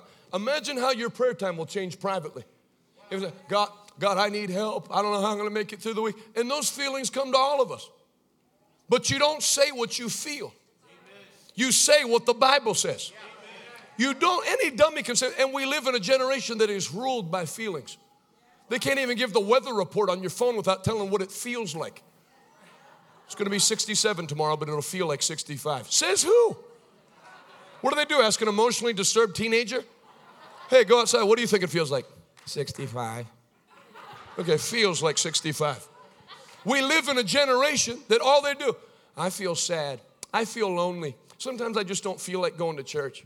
Sometimes I feel tired. Who cares how you feel? Concentrate on what the Bible says and begin to speak that instead. Because when you speak the things of the flesh, it connotates weakness. But when you speak the things that are of the Word of God, an unlimited wellspring of power wells up in you. So I started to say, what would happen if instead of in your prayer time saying how you feel, Father, I'm just so discouraged. You know, a lot of people's prayer time is just, Dear Father, as one bun, in Jesus' name as the other bun, and then a sandwich of complaints. Dear Father, I'm so tired today. I don't know how I'm going to make it. I can't stand my boss, and I really need a new car. This one is a piece of garbage. In Jesus' name, amen. That's not prayer. Prayer is not a complaint with a religious phrase at the beginning and end. Paul said that you pray like this. What if you started to say, when you didn't feel like it, I thank you, Father, that I have been made when you feel weak. When you feel discouraged, instead you lift your hands and say, I thank you, Father, that I have been made complete with fullness of life and power that comes from God. I thank you that I can do all things because you're infusing strength into my inner being. I'm going to tell you something right now. There were people two Saturdays ago in this crowd that you were, in fact, I know one in particular that actually was going to die. And there's several of you, you were up against something that that thing was designed, tailor made by the devil to take you out. And these meetings have begun that strength in you. And I have good news. He that began a good work, as good as you think this is, God's not finished with you yet. I was going to say, I don't care if you're 77, but I'll go, I'll go past that. How old did you say you were on Friday? Your age? So I'm going to tell you, even if you're going to be 94 on the 4th of July, God's not through blessing you. Your best days with God are never behind you. Your best days are yet to come. I'm going to tell every person this right now. There were people that two Saturdays back, you were up against something you felt like there was no way forward. And the truth is, in your own strength, there was no way forward. But God has destroyed that barrier. And now God has empowered you. Listen, and not only are you going to make it, you're going to increase in strength. This will be the weakest that you ever are from this day forward. You go from glory to glory, victory to victory, and strength to strength.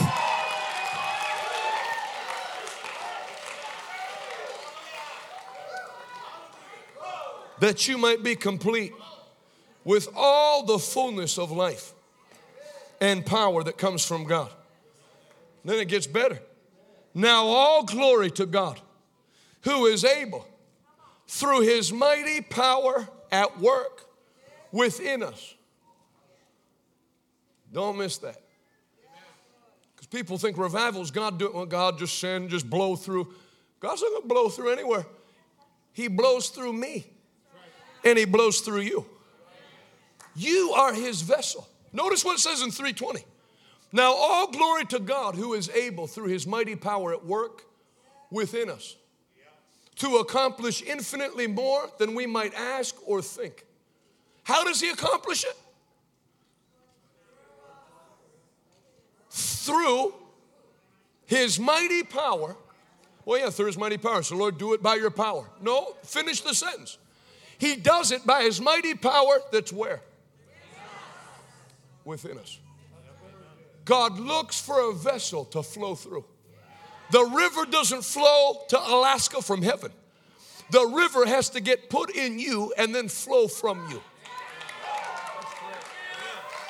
And that's why the devil loves when religion makes it that God's going to do something from up. Oh Lord, send revival, move. As if the Holy Spirit has a twin brother named revival that's being caged in heaven until we pray him out. Oh Lord, send another Pentecost. Actually, the first one is fine. All you have to do is take that power. See, this is the message the devil hates because the other one keeps you waiting on God to do things that he already did. But when you realize that now it's on me, everybody say it's on me. And actually, God lets you write your own ticket. If you're a little hungry, you can have a little. If you're medium hungry, you can have a medium. Do you ever go to an all you can eat buffet? Don't go with me.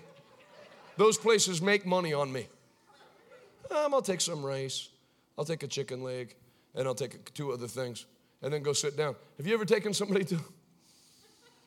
I was staying at a hotel overseas, and the buffet was like very costly, even for American money, because it was geared to European travelers and all that.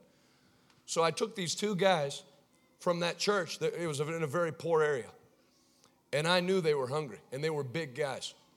They, you know, they were built like Pastor Daniel, but you could, you know, there's a poor area. So they, the, the pastor told me the average guy in his church eats every two days, every other day. So I knew if I paid for that buffet 60 bucks a man, you know, they were going to make probably 55 bucks on me. But I had a feeling if I brought those two guys, I would rather pay 180 and make the place lose 500 bucks than pay 60 and know they got over on me. So I said to those two ushers, Would you guys like to come eat with me at the hotel? And they did a typical Christian, humble, no, I gotta. I said, Come, to the, come and eat with me at the restaurant. And when I paid, I said, Now listen, 60 bucks, all you can eat. Don't be polite. I brought you here because I can't eat sufficiently, but I know you can.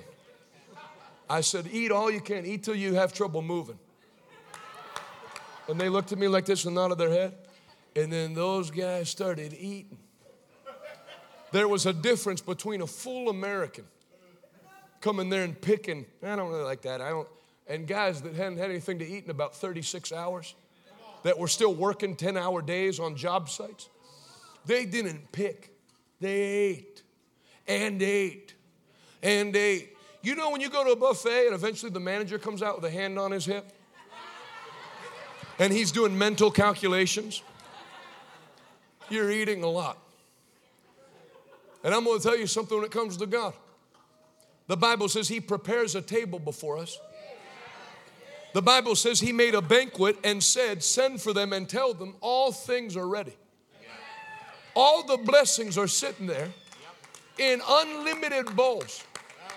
And you can go there and pick, like they train you to do in America.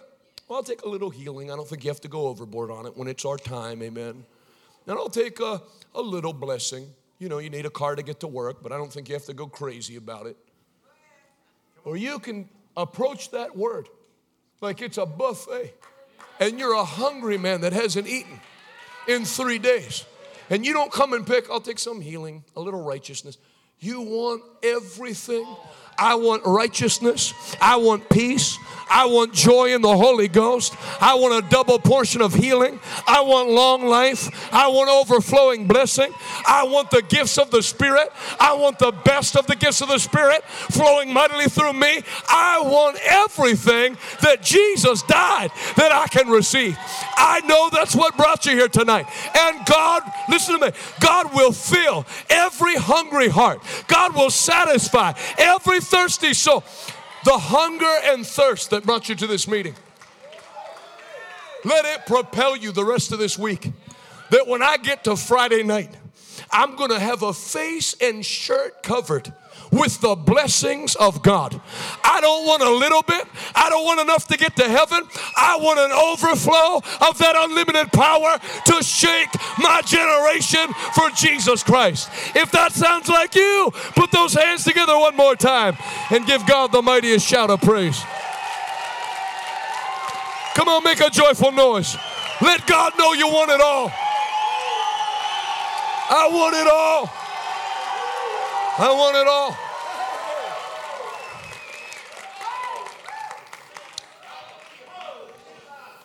Turn to Acts chapter 4. And basically, that's the difference in Christians. You have people that walk by the buffet that God set out and say, Do you really need to be water baptized? Is it necessary to speak with tongues? You do you need that to go to heaven? Can I go to heaven without speaking in tongues? Yeah, you ask all the what's the minimum I can eat and survive? That's why you can go to about any church and say, How many you need prayer? And every hand shoots up because they went about it wrong. they want one pastor who eats a lot and eat extra for me, and I need help. But God wants everybody to pull up a chair to that buffet with a serving spoon. and take all you can. I prophesy in the name of Jesus Christ. The way you looked at 7 p.m. will be nothing like the way you look when you go home at 10.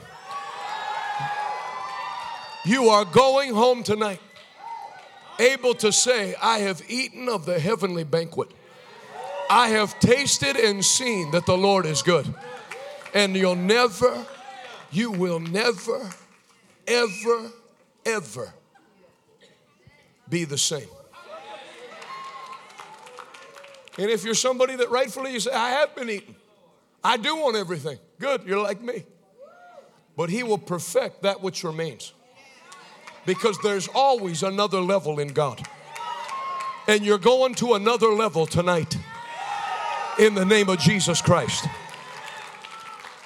This will be the last thing I read, then I'm going to show you something on the screen and we'll pray. Acts chapter 4, verse 23. As soon as they were freed, Peter and John returned to the other believers and told them what the leading priests and elders had said. When they heard the report, all the believers lifted their voices in, together in prayer to God. O sovereign Lord, creator of heaven and earth, the sea and sky and everything in them. You spoke long ago by the Holy Spirit through our ancestor David, your servant, saying, Why were the nations so angry? Why did they waste their time with futile plans? the kings of the earth prepared for battle. The rulers gathered together against the Lord and against his Messiah. In fact, this has happened here in this very city. For Herod Antipas, Pontius Pilate, the governor, the Gentiles, and the people of Israel were all united against Jesus, your holy servant, whom you anointed. But everything they did was determined beforehand according to your will. And now, O Lord, hear their threats and give us, your servants, great boldness in preaching your word. Stretch out your hand with healing power. May miraculous signs and wonders be done through the name of your holy servant Jesus. Well, I just pray, I just long to see the day again when signs and wonders will flow. You know all you have to do to see them flow? Do what they did in Acts 4. Father, with where we're at. Let your signs and wonders flow. Stretch forth your hand through me to heal the sick. Give me great boldness. Because however good you think you are, there's always further to go. Rodney Howard-Browne came up to me in a meeting, called me out of the meeting, and he said, Jonathan, now you've heard me preach, some of you for going on two weeks now, and, and weeks before that. Nobody considers me timid. Dr. Rodney called me out and gave me this word from the Lord. Some say that you're bold, but I'm going to pray that the Lord gives you even more boldness. And he put his hands on my head and said, Give him more boldness, Lord. Give him more boldness. Because the tendency is to back off. I probably preached a little strong tonight. I saw a couple people leave earlier. No. You don't need to back it up. You need to turn up the heat. And can I tell you one thing? Every person in the sound of my voice that over the last nine days, eight days, has had somebody say something to you like, Well, I think you do this too much. Talking about Bible stuff. I don't think you need to give all that. I don't think you need to go to church that much. You want to know how when your fire is starting to burn? Is when other Christians feel the need to come out and tell you to be lukewarm like us. When they have started to notice this week that you're not the same. Lukewarm people get convicted when they see somebody on fire. And most, listen, most of them, instead of joining them, they try to back you back down to their level. But I challenge every person here tonight as you have started to burn brightly for God, don't you ever take one step back. This is not the end, this is only the beginning. And from today, you go hotter and hotter in the fire of the Holy Ghost. Come on, if that sounds like you, shout amen like thunder.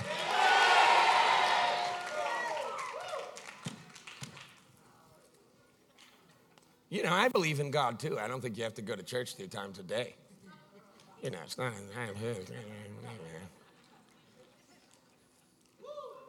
Come on. Verse 31. After this prayer, the meeting place shook. Well, I don't believe in people shaking. What are you going to do when the building shakes? Have deacons talk to the building? Excuse me, building. We don't really believe in that here. The Bible says that when they had, listen to this. Bible says, ask for rain in the time of rain, and I will send bright clouds to pour down upon you. When they asked for God's power, they weren't there for 30 days. They were there one day. And the building shook. And then what happened? And they were all filled with the Holy Ghost. I thought they just got filled in Acts chapter 2. There's always another level. What you received last week, get more. Because we're in the final hour of time. You don't try to coast on the least you can have. You don't take an acceptable amount. You allow that power to so overfill you. Now, you read stories of great men in church history, both in the book of Acts and in modern church history. They asked Charles Finney in upstate New York to take a tour of a factory because the factory owner was at the meetings and wanted him to see his factory. He's not preaching, he's not witnessing, he's not singing. He's in a suit being toward the factory.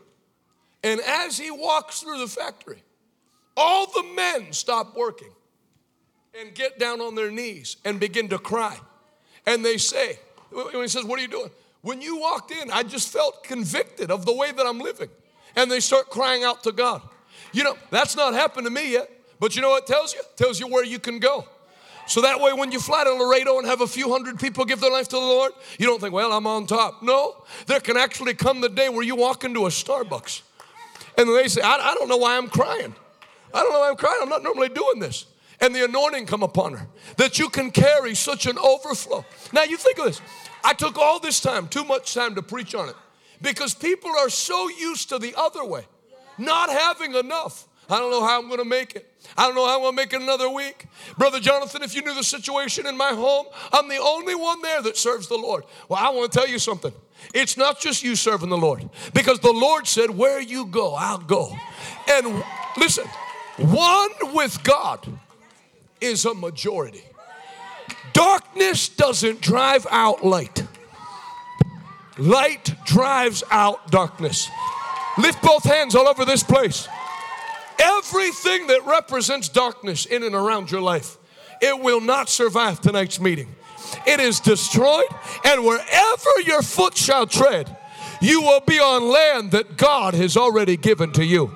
So rejoice and be glad, for the Lord has given you the victory. How things work for other people is not going to be how it works for you. You're not like everybody else. Your life's not going to look like everybody else's. You are going to walk and manifest the power of God to your generation.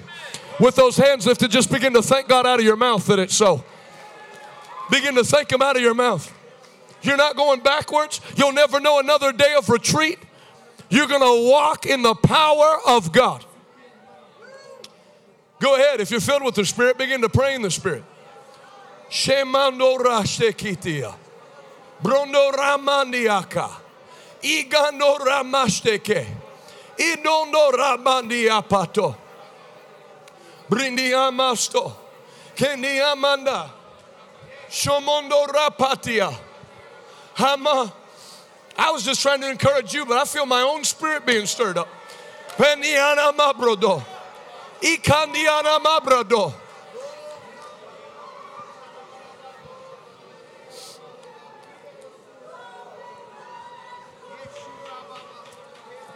Hallelujah.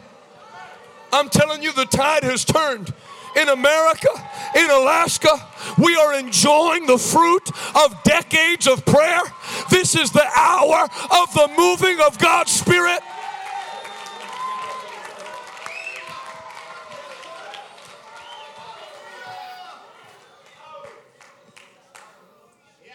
Peter and John were called in and harshly rebuked.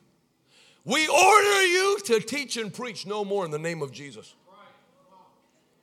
What did they do? Go back to the other apostles? Hey, listen, guys, we just got a pretty thorough, you know, we were getting threatened with jail time actually, and so they let us go, but we, we need to agree, you know, we got to use wisdom. You can catch more flies with honey than you can with vinegar. I don't know, we were trying to catch flies. So, you know, we just need to back off saying the name of Jesus in public and stuff because, it's a very, you know, it's a triggering word for a lot of people. No, wh- what did they do? What did they do? They came back to, and said, they want us to be less bold. Let's pray that the Holy Ghost gives us an overflow of the thing the devil wants us to lay down. And I'm going to tell you something. I've never preached this before in my life. It just came to my spirit when we were all praying in the spirit together. But the devil's weapon, all of the devil's assaults against the church have the same aim to get Christians and ministers to back off. Well, I believe in the Holy Spirit, you know, but we just don't we don't mention it uh, from the pulpit much because there's a lot of people, you know, there's been a lot of things that have been done through the years um, that have confused people, and so we just don't. Okay, so you back off, and you got yourself sold some little reason why you back off. But Peter and John didn't back off. They said they told us not to speak in the name of Jesus. Father, give us not boldness, give us great boldness. The devil is asking us to take a step backward. Empower us to run forward.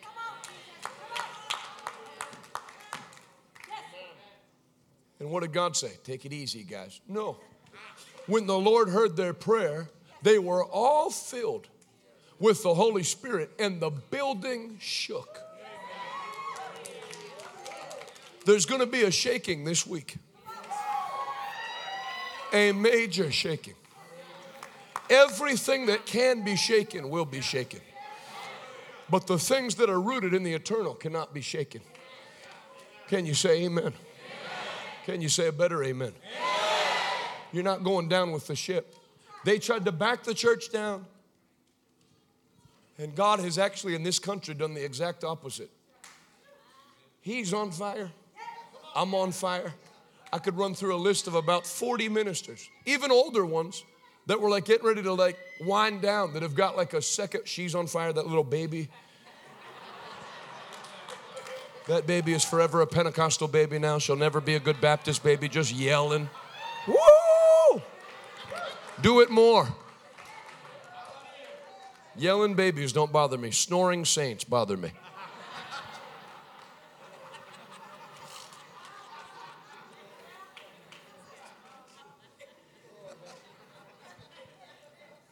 The devil tried to back the church down, and I'm I'll just throw this in while I'm at it. Even this month, it's called Gay Pride Month. You wanna know what, I, what I'll tell you? Even sinners are sick of this month. I'm on social media. There's other gays and lesbians saying, okay, enough with this month. Enough with the parades. They're sick of it. The devil overplayed his hand. They're throwing a straight pride parade in Boston. Not, not, not Christians, just people that are sick of a month for celebrating. Who cares who you have sex with? That's the attitude of unsafe people. And I say, all right, we don't want to hear it. You can actually see the time where the wickedness that the devil meant to set in on this nation and it be a permanent thing. It has already been uprooted and is going out to the Pacific Ocean, out to the Atlantic Ocean. It can go somewhere else, but it can't stay here. America shall be saved. From Boston, Massachusetts to Maui, Hawaii, from Wasilla, Alaska down to Laredo, Texas, this generation shall not be destroyed. This generation shall be saved.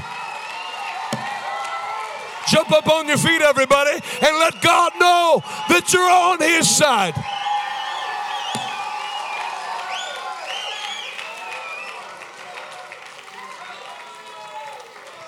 Hallelujah. Say it out loud. God's not finished with America. Somebody say, America shall be saved.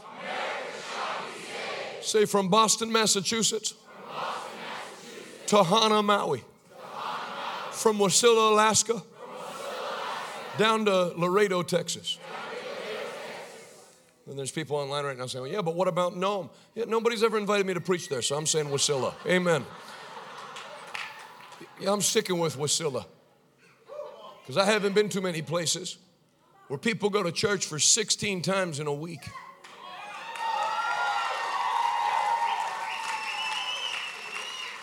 And then you come back Monday at noon and it's like a Sunday morning. Do you think you can commit to, like you have to the house of God? That's right, baby. Keep going, baby. Don't let them ever stop you, baby.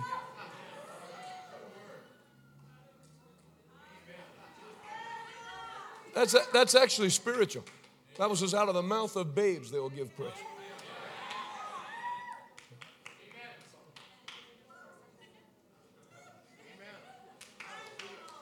Hallelujah. You get your kids in these meetings. You get your own rear end in these meetings. The person that tells you, Can you have them say a prayer for me? You tell them to get their rear end in these meetings. This is essentially Tuesday, Wednesday, Thursday, Friday. These are four days. That's right. You got it. Amen. Great word. These are four days where the devil isn't going to know what hit him. Where when you wake up Saturday morning and your two feet hit the ground, somebody in hell is going to go, uh oh, she's awake. That Saturday, the demon of depression that's been assigned to your life for 15 years is going to report back to his master and say, I've failed. And the devil, and the devil's going to say, You get back there. I say, I can't. I can't handle what she has. She used to be easy prey, but now there's a fire on the inside of her. And I don't know what to do with that. Why don't we pray tonight for what the early church prayed for? Lift both hands and close both eyes. Say, Father, I worship you. Thank you for your word. I ask you for more boldness.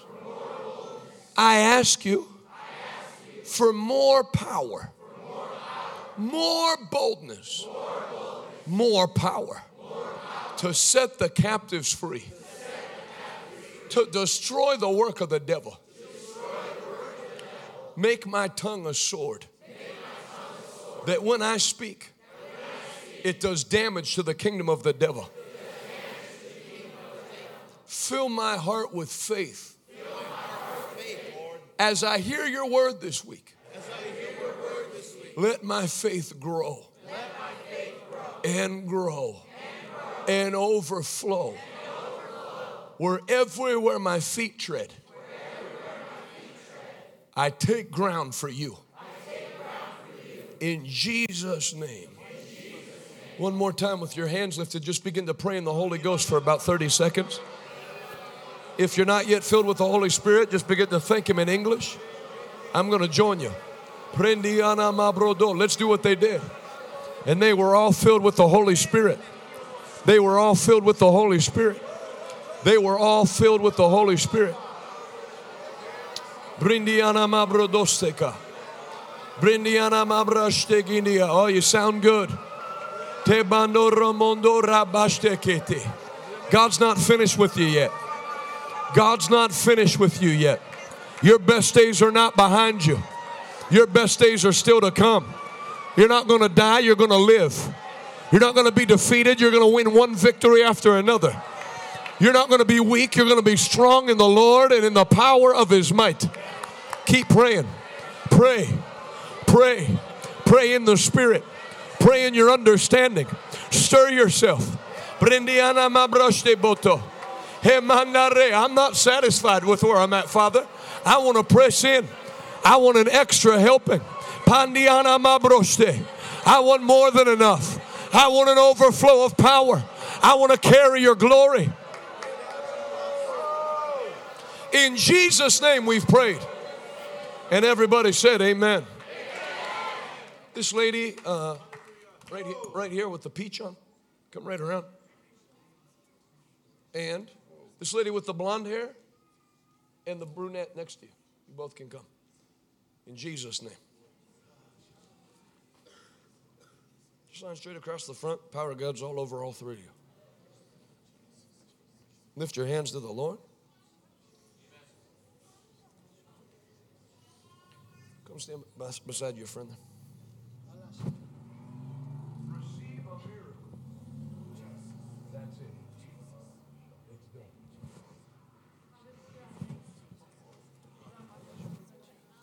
You can stand up.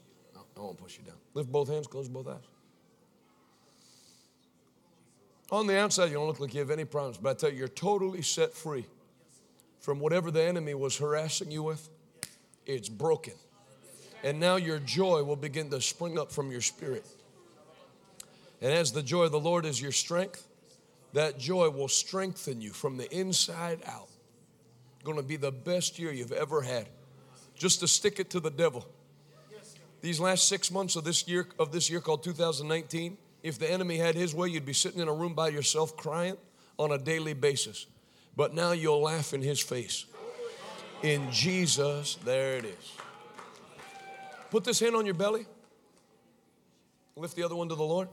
It's almost like if it was a tree, like the root of sadness and sorrow is torn out of you right now. There it is. And here comes the joy. Take the whole thing. There it is. In Jesus' mighty name. What you prayed for another, the Lord makes it happen for you as well. Jesus' mighty name. Bow your head and close your eyes all over the place.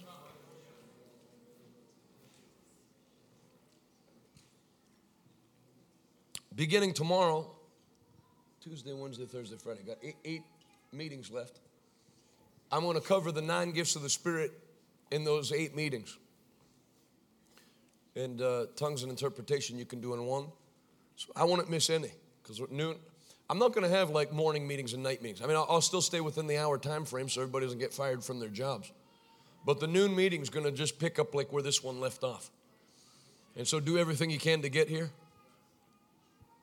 If your boss won't let you come, file a religious discrimination lawsuit. You can even write one up in crayon and it'll scare them into letting you come. This week is a holy week set apart to God. This lady that's right in front of me, you don't even have to come out of your seat. Just stand up straight, lift both hands to the Lord. As you do, the power of God comes upon you right now. In 17 years of preaching, you never heard me say anything like this anywhere, but it's almost like the enemy tried to block your ears tonight from being able to receive this word because he knew if it penetrated down into your spirit, he'd lose his hold on you for good. But he failed in his assignment. The word of God has taken root into your spirit, and now you are free. Free at last, free forever. In Jesus' name. This lady in the pink jacket and scarf, earrings, yep. Meet me right under the aisle if you would.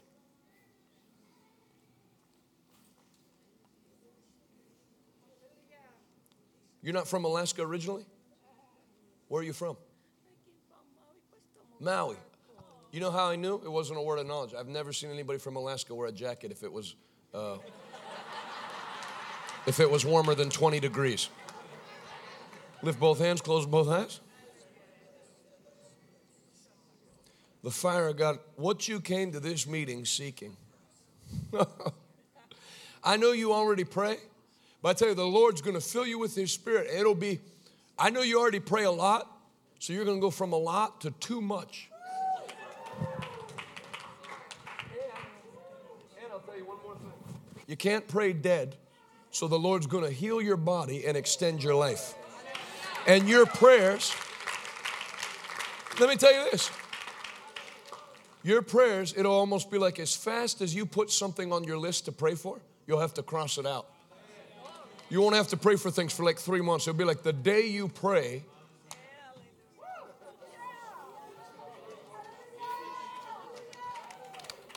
it'll happen.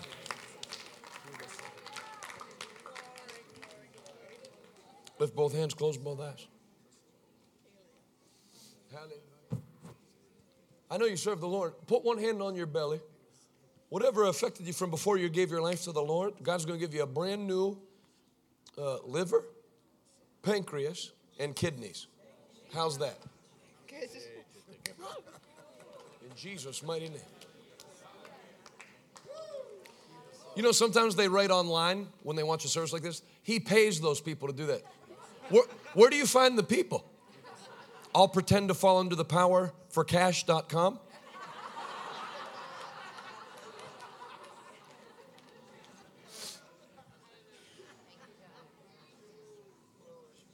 There you are. Come right up. Yeah, right. Great to see you.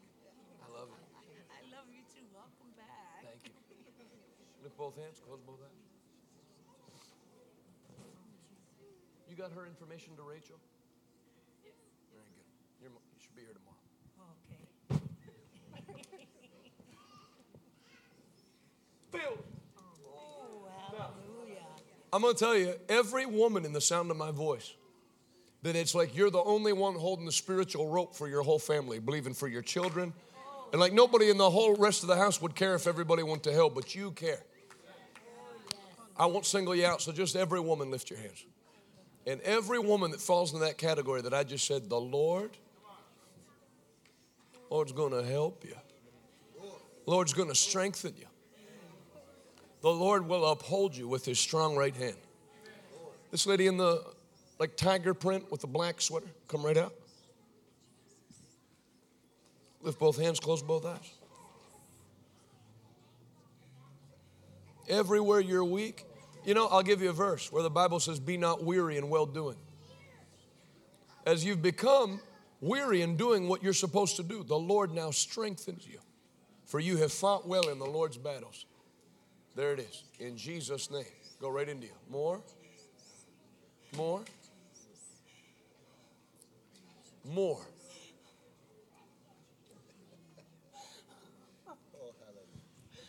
Filled. In Jesus' mighty name. More. I loose the fire right into you. There it is. Take it.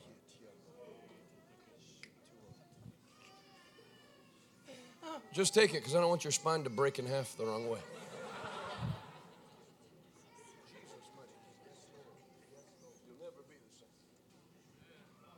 This lady, the bun on, on the top of your head, meet, just meet me out back there. Hey, my little co preacher. Good, good job tonight. Lift both hands, close both eyes. As you do, the power of God falls upon you. I see the hand of the Lord on your life for ministry in like a helps gift role. And then as you're faithful in that, the Lord will up it to teaching and more. And then everything about the ministry that kind of wears you out, or just God's gonna remove the annoyances and increase your anointing, where it'll be fun to do the work of the Lord. Filled in Jesus' mighty name. Praise the Lord. Come right out. Did I meet you in Hawaii or just here?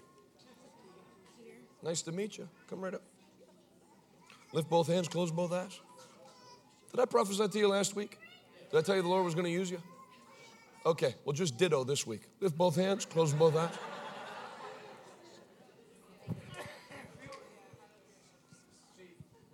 That's a difference.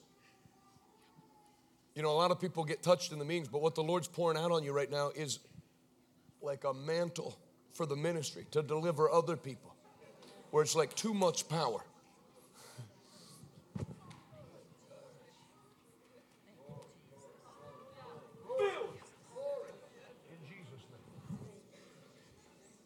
Would you mind if I prayed for you? So glad you came tonight. Lift both hands, close both eyes. Today will mark a turning point in your life forever. June, uh, today? The 10th? June 10th will be like a new birthday. Out with the old, in with the new. Put one hand on your belly and put the other one where your heart and lungs are. Don't fall over yet. You look very healthy to look at you. I know in my spirit you take care of yourself and watch what you eat and all that. But whatever you picked up years ago that you need the Lord to do a miracle for you, actually several miracles, on the inside, He does all of them right now. In Jesus' name, including a new bloodstream and new organs. In Jesus' name. You know her? My wife, yeah. There's your miracle. From the top of your head to the soles of your feet.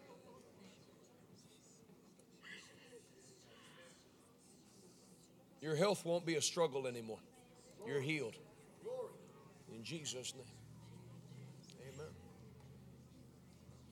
Here, if you would, just come straight up here. No, no, him. Not that I'm not discriminating. I'm- Lift both hands, close both eyes. This will be like a new beginning for you, where the call that God put on your life, and it seemed like the doors didn't open right, they're going to come open now, and you won't miss a thing. And whatever enemy, uh, invisible enemy, was assigned to discourage you, I've come to encourage you. You will do well. You will fulfill the plan of God for your life.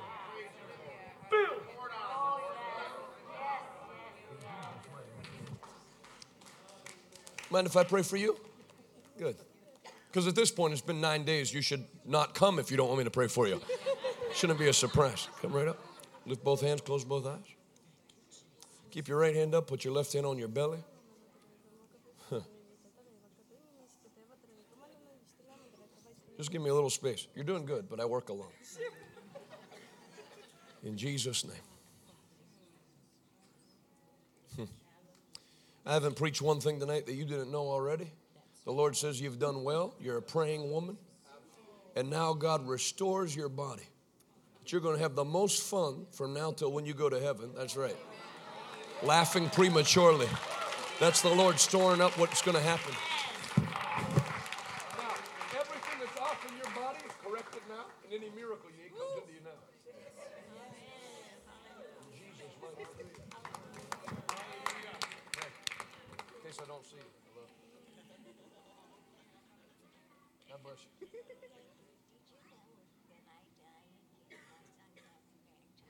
You died and your son brought you back to life? Through prayed, prayed you back? He was, he was so upset. He wanted you back. I went, he said, what do you think you're about? And I'm up there somewhere yelling, who am I? Who am I? Three times. And you came back. He's down there, yeah, he's down there and he's saying, I can't live alone because he has cancer Yeah. in his throat. So he died May 7th. When did he pray you back? When, when did he pray you back? 90s? Yeah, about t- two, I think it's two months ago. Oh, just recently. Oh, yeah, and guess what? He said, I can't live here alone without you because he has this cancer in his throat. So, the next thing he said, you popped up over here. He said, you're smiling, and you said, where am I? And he said, you're here now and you're not leaving. So he He prayed you back. On the forehead, and I called the church and said, my son's going back to What's your son's name?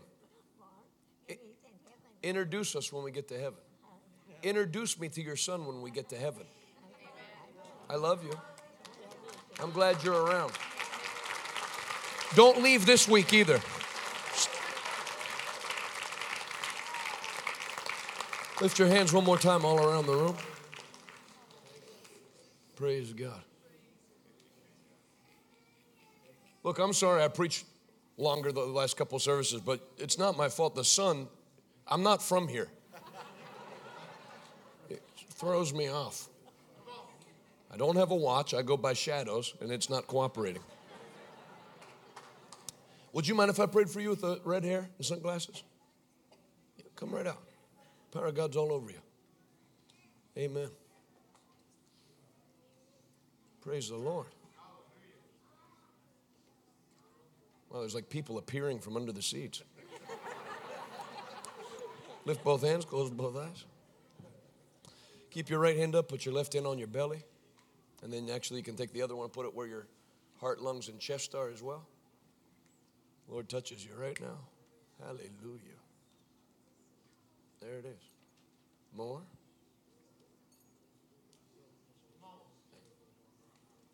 Into.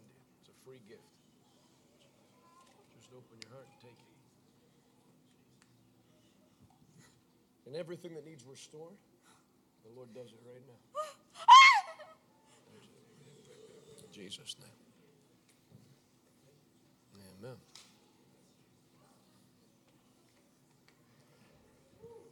Lift your other hand up to the Lord. Same thing that just touched her does the same thing for you. Complete restoration. In Jesus' name. You're going to have a great year. It's a fact. Amen. I know you thought you were safe sitting back here. But I'm a traveling evangelist. You Don't stay in one spot too long. Every head bowed, every eye closed. If you're here tonight, I want you to ask yourself the most important question there is to ask. I mean, pretend like it's just me and you at a cafe. Do you, like the lady on the tarmac in South Africa? Well, there are, you know, the reason I preach to crowds is because then you can get the most people at once. But if it was just me and you, I'd tell you the same thing. You need to be born again. And like that lady on the tarmac in South Africa, maybe the devil put one person in your life that saddled you with some lie about the Bible or church or God. Or we got one, one fake Christian in your path. Well, if that's what a Christian's like, then I, that's not what a Christian's like. You follow Christ. My dad and his three brothers are all preachers. If they all backslid tonight, I would still serve the Lord. I'm following Christ with them, but my eyes are on Jesus. People will fail you, but Jesus will never fail you. You know, there's a lot of people. There's a lot of people. The meanest person in your family was the person that went to church. And so you thought if that's what a Christian's like, they're not. Just because you go to church doesn't make you a Christian. Jesus stood up in the temple to speak, and a man cried out that was full of a demon. You know what that lets you know? Not everybody that goes to church is a Christian. There's demon possessed people in church. Whatever lie the devil used to knock you off the path of life, like that lady on the tarmac in South Africa, I want to be used tonight to bring you back on the path of life. I'm not calling you to follow religious people, I'm calling you to follow Jesus. Because the bottom line, with whatever your university professor told you, your high school teacher, whatever, whatever they mockingly said, the bottom line is the tomb is empty. Jesus rose from the dead. And just as he went, he's coming back again. And all the signs, listen, all the signs that he said, when you see these things take place, you'll know my return is near. And even at the door, they're here now.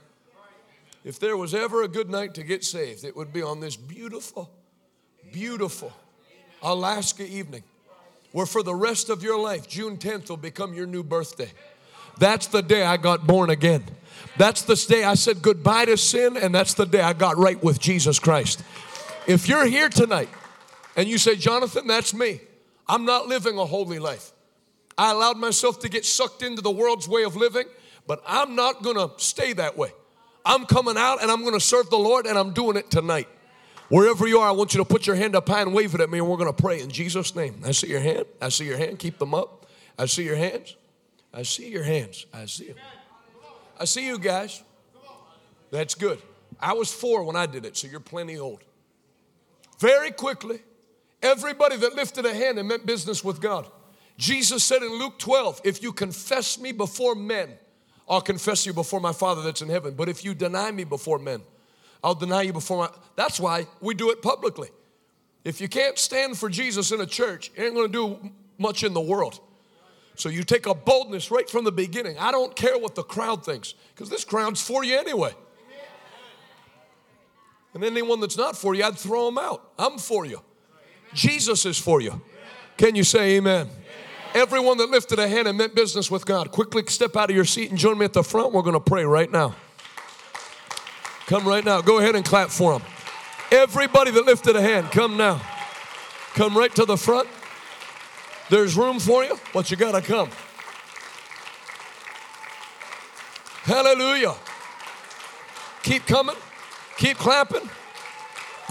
Anyone else? The Lord's wrestling with your heart. You can come now. Amen. Good job, girls. Anybody else before we pray? Amen. Night keeps getting better. Come right, to, come right as close as you can. God bless you. Well, I'm not shutting down if people are still coming. Anybody else? If you're smoking weed out in the bushes and you can hear me, you can come. Amen. I don't think that was you, but I remember you. Nice to see you. Well, I'm a happy man. Lift both hands to the Lord. And I'll give you the words to say to pray, but make them your own words and say them from your heart to God. It's not like a recital at school. Make it your prayer to God. Say it from the bottom of your heart and say it nice and loud. Well, you don't have to tell people in Alaska that. Say, Dear Heavenly Father, I've come forward tonight to give you my life. Forgive me of all my sins. Wash me in your blood. I believe in my heart. You raised Jesus from the dead. I confess with my mouth. Jesus Christ is King of kings, Lord of lords, and my Savior. Come into my heart, Lord Jesus. Fill me with your power. Where I was weak, make me strong. In Jesus' name. Now declare this I am saved. My sins are all forgiven. God is my Father. God is my Father. Heaven is my home. Is my home. I'll never turn back. I'll never turn back. In Jesus' name. In Jesus' name. Amen. Lift both your hands to the Lord. I know you're young, but God doesn't care. God will fill your heart with His power as soon as you're ready. Close both eyes. That's the Lord touching your heart. You'll never be the same. And even sadness that used to just come unexpectedly when you're by yourself, that goes. And instead, joy will come unexpectedly. Be filled. In Jesus' mighty name. You know her? Oh, you guys are great. Nice to meet you. Lift your other hand to the Lord. I want to bless you. I bless you in Jesus' name. Anything that's happened in your life up till this point that the devil meant to like mess things up, God restores everything now. And any any pain you have on the inside, like emotional pain, the Lord takes it out and replaces it with peace. There it is. That's it. You got it. You'll never be the same. Just catch yourself smiling and laughing. So you three are all together? I got the same word for all three of you. When I, I prayed for you earlier, and then the same with them. Just all three of you lift your hands as a family unit. I know in my spirit, and I never met you, and I don't, I'm pretty sure I've never spoken to you. But I know there was one event that took place that the enemy meant for that to be like, just knock you back for the rest of your life. But the Lord has dealt with that thing on the inside now. And it won't affect you anymore. Even when you think about it, you'll be able to think about it with total peace. And God will bring peace in the midst of sorrow and joy in the midst of mourning. So I'll pray for you one more time. And I'll tell you this I don't know that this has been said to all three of you, but whatever th- ones of the three that it has been said to, when people say, well, that's something you'll, you'll have to battle your whole life, or that's something you'll struggle with all your life, or that's something that'll haunt you all your life, that will not be true for you three. Because today the Lord gives you the victory over it. In Jesus' name. And I love you very much, and the Lord loves you even more.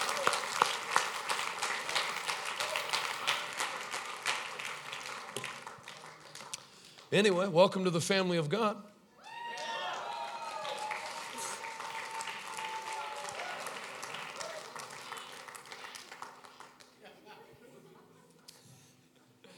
Nothing wrong with dancing. Welcome to the family of God. Your sins are all forgiven. And let me give you an instruction. This church is not a place that has a revival meeting for two weeks and then shuts down for 50 weeks. This church is, was in revival before I got here, and it'll be in revival after I leave because that's how they roll. So I, I want to challenge you to never miss a Sunday. It's probably about 26 or so left this year. Should go 26 for 26. Rearrange your schedule. Don't let anything bring you out of church. And then if you don't have a home church, make this your home church. If you have a different church that you normally go to, let them know that you now have a new church and you can come here. God bless you. Welcome to the kingdom of God. Your sins are all forgiven. Before you go, one more. Lift your, hand. Lift your other hand to the Lord. as quickly as that attack from the enemy came, it leaves. The devil tried to lie to you and be like, that'd be something you had to deal with your whole life. No, you won't have to deal with it for 10 more minutes. Filled in Jesus' mighty name. Well, praise the Lord. Very proud of you. You're on your way to heaven. Hey, do this. Very simple. Every time you get an offer to do something and on the inside you know it's wrong, don't do it. Then every time you feel the Lord speak to you to do something and you know you should, do it. And you'll have like a really cool life. I love you. Give your new brothers and sisters a great hand clap as they go back to their seats.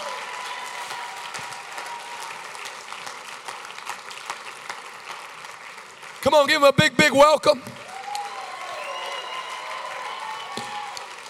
Hallelujah.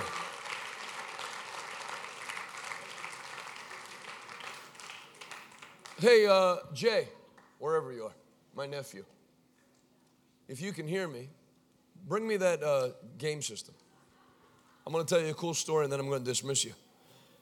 Tomorrow morning, I'm going to lay hands on everybody. I don't know if I said that this morning or not because I hadn't slept in two days. I don't know anything I said this morning. I was just in autopilot. but tomorrow, we're going to launch out into that spiritual gifts. And tomorrow morning, and I'm not saying this like to drown, I mean, the crowds have been like, not a problem.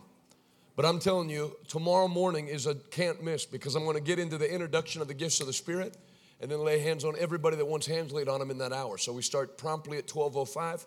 They do music and stuff leading up to that, but we'll start right at 12:05 and we're done at one, and uh, and then seven o'clock tomorrow night. And so think of it. You think, man, two weeks, but we're already down to four days: Tuesday, Wednesday, Thursday, Friday. Then you never have to see me again. But for these four days, see me, because I came back for a second week, not out of boredom. The Lord is going to build on what He started. Can you say Amen? Before, before my nephew comes up to me, my friend with the blonde hair, come right out real quick. God bless you. You were here this morning, and I told you I'd pray for you tonight. Okay.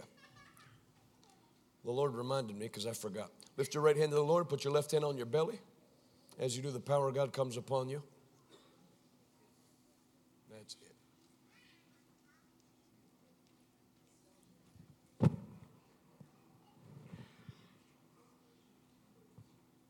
From the top of your head to the soles of your feet. Be whole. And I join my faith with you for whatever you're believing God for. More lady, and I'll get out of here most likely. This lady in the blonde hair, black uh, shawl, and like magenta. Lift both hands, close both eyes.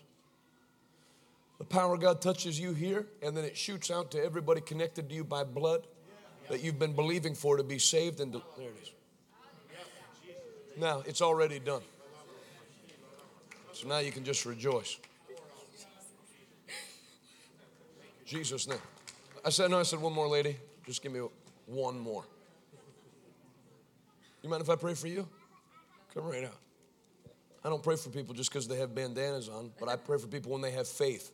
And you have faith. And you've had reason to not have faith. And because you persevered, the Lord's going to honor your faith tonight. Put one hand on your chest and lift the other hand up to the Lord.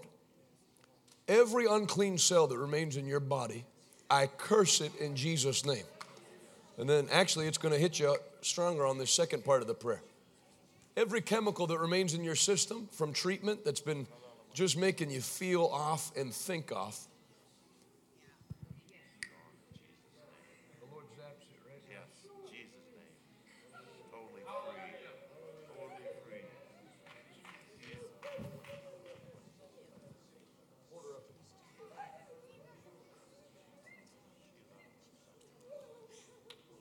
Enough's enough, huh?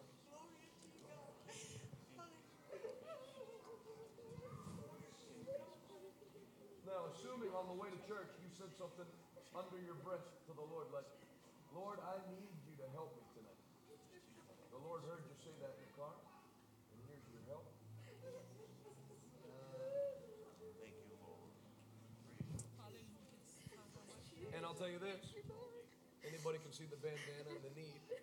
But just like Rosalani in Maui, anything the treatment affected with your auditory nerve, In Jesus' name, your hearing comes all the way back now as a sign that the rest of it's open. Open. Feel.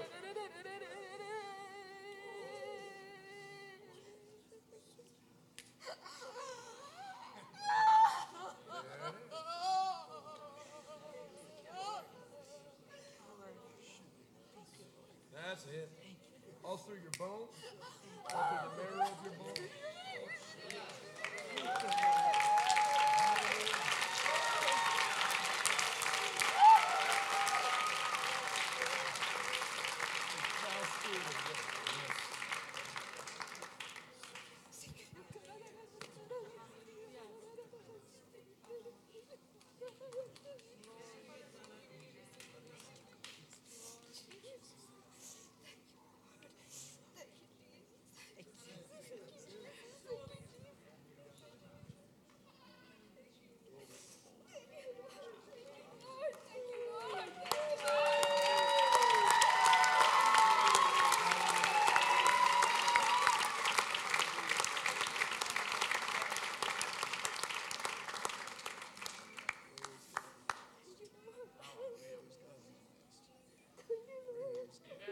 Welcome back to the land of the living. Amen. Amen.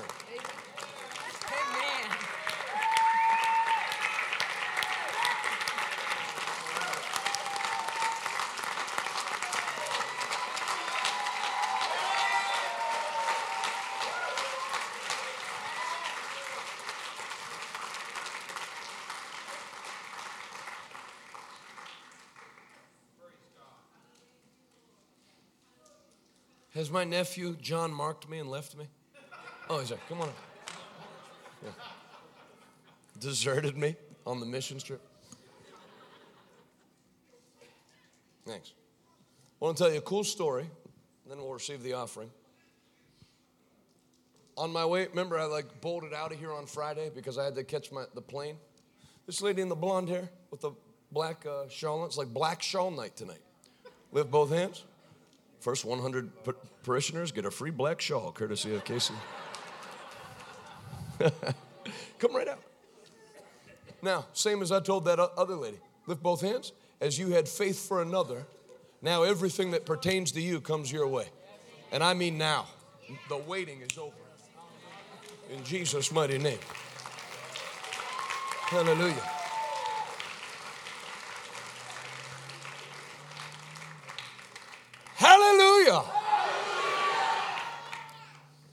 Anyway, what I was saying before that lady in the black shawl interrupted me. So, anyway, I'm, I'm scampering out to my vehicle Friday night to make my flight to go down to Texas. And this kid meets me in the parking lot because I had told that story during offering time about if you're believing for the down payment, if you saved up the down payment and sow it, you can believe God to give the whole thing. And I told that story about the girl that had just enough to go back to do her last year of college. The Lord spoke to her to give the 1500 and then the teacher paid 15,000 within 24 hours, her whole tuition. So this kid comes out and hands me in an envelope, which by the way, in 17 years of traveling, I've never met children and teenagers like the ones in this church where they keep giving with fully filled out offering envelopes and they can't they don't even file taxes. So like what, what's the point? There's like an eight-year-old girl writing out her offering. So he run he walks up to me with wet eyes. I mean, you, you can tell when somebody gives an offering with their heart attached to it. And he puts it in my hand, and I had the weirdest word of knowledge I've ever had. He puts it in my hand and says, I wanted to give this to you. He never said any more than that. And I said, was he said, This is all the money I've saved up. I said, Were you saving it up for an Xbox One? The Lord told, well, I, that was not, the Lord told me not only that, that He saved that up for an Xbox One, and I spoke to him to give it. You know, you save up a hundred and some bucks as a child. You know, it's not like you pick up a couple of extra shifts at the mill to get it back. That's like if your grandma gives you, like mine, like $10 for your birthday, that's 10 years of pay. And I felt the Lord speak to me when he, as soon as he handed me, he saved that up to buy an Xbox. And so buy, buy, I told him to give it, now you buy it for him. Well, if there's one thing I know about, You can ask my dad. I don't know about hunting. I don't know about fishing. My wife loves to hunt and fish. My dad said when I got married, I felt like I'm not only getting another daughter, but the son I never had. So if he was saving it up for a rifle or something, I'd have done a bad job. But I know about video games. When I'm not preaching, I'm shooting children in a digital world.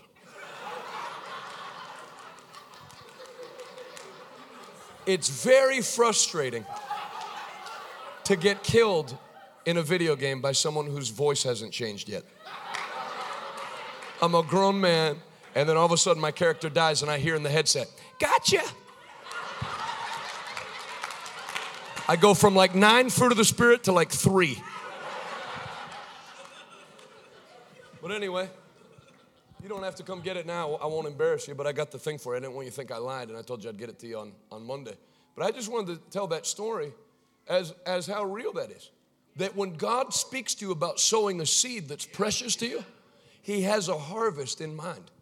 That instead of you trying to scrounge things up, you can give something directed by the Spirit. Think how many people are going to go to heaven and they never once ask God. They never once asked the Holy Spirit to speak to them about what they should sow. They just, oh, it's offering time. Uh, well, you know, we have this coming. Ask the Lord what would be your best. And particularly, this is week two. Before the end of this week, don't let this thing close out.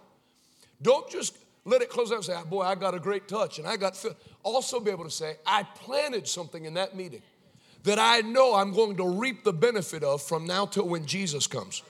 So, what is that that you're to plant? You don't have to ask the Lord. Bible doesn't say, let each man give as he's directed by Jonathan. It says, let each man give as he's directed by the Spirit. So ask the Lord what he would have you to give. And as you sow it, sow it in faith that as you plant that seed, seeds don't bring back another seed. Well, once Monsanto got involved, they didn't even bring back that. Seed brings back harvest 100 fold. Can you say amen? Tomorrow, 1205 to 1. At night, 7 p.m. And then, uh, so that's, that's Tuesday. Then they'll just be Wednesday, Thursday, Friday. So four days, two a days. They're going to be the best four days you've ever had in Jesus' name. Please welcome Pastor Daniel Bracken as he closes out tonight's meeting. God bless every one of you in Jesus' name. Ushers, would you come, please? Okay, I feel led to just clarify something. Our evangelist talking about shooting children. It's online, children are shooting at him in a digital world, you understand? Okay, just wanted to clarify that for a second. Just in case you didn't hear that right. Very good.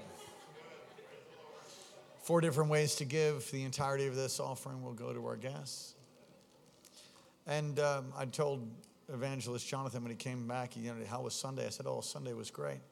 And uh, we had, we have had uh, the most historic victory Sunday than we've ever had. Well, I'm talking about finances being released to our building. It was more in two weeks than we've ever had in, in the in history of the church. Come on, somebody say, Praise the Lord. All right, hurry up. It's 1010. Glory to God. Let's go. Ready? Ushers, come on. What a powerful meeting. Don't miss tomorrow, 12 noon, 7 p.m. Lots of people on Facebook tonight. God bless you. Our middle camera gave up the ghost. So sorry about that. And uh, we'll have to get another one, but thank God for our other camera here. Let's pray. Father, thank you so much for the ministry of Jonathan Shuttlesworth, the whole Shuttlesworth family, Adalis, Camila. Thank you for a willingness to labor in the gospel. We've joined together to see a great harvest come. And pray, God, give us souls this week. Release your kingdom, release your power. Lord, thank you for this precious man of God. We bless him now and pray a hundredfold to him and his ministry as well as to the giver in Jesus' name. Amen. Ushers, go ahead. As soon as you give, stand up on your feet. We are here for you. Come, and do what you do. We are here for you. Come and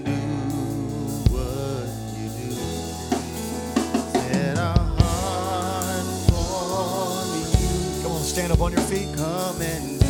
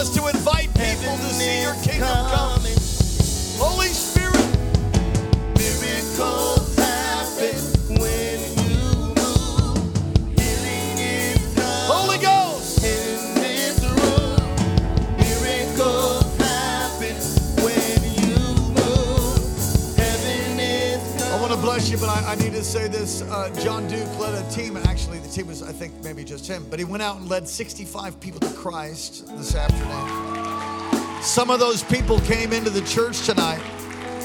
You going out tomorrow again after the noon meeting at 1 o'clock? You connect with John Duke. John Duke, quick, run up here. Quick, quick, quick, quick, quick. Hurry up. 65 people gave their hearts to Christ. Come stand right here. This is John Duke. He's an evangelist, got raised up right at this house. Gonna go into the highways and byways so you connect with him after the 12 o'clock meeting. Lift your hands to heaven. Let's close. Father, thank you for what you've done, what you're doing, and what you will do. Pour out your spirit upon the great Northland, the land of the midnight sun. Do, God, what you said that you would do and give a great harvest of sons and daughters coming from afar, children from the ends of the earth, your people who you've created for your glory. Shake this land with the power of the Holy Spirit through each and every person, I pray. In Jesus' name, amen. God bless you. We'll see you tomorrow. Thank you for joining today's podcast. If God is impacting your life through this ministry, you can partner with us and give at kcalaska.com. Also, don't forget to subscribe to our channel and enjoy more messages like this one.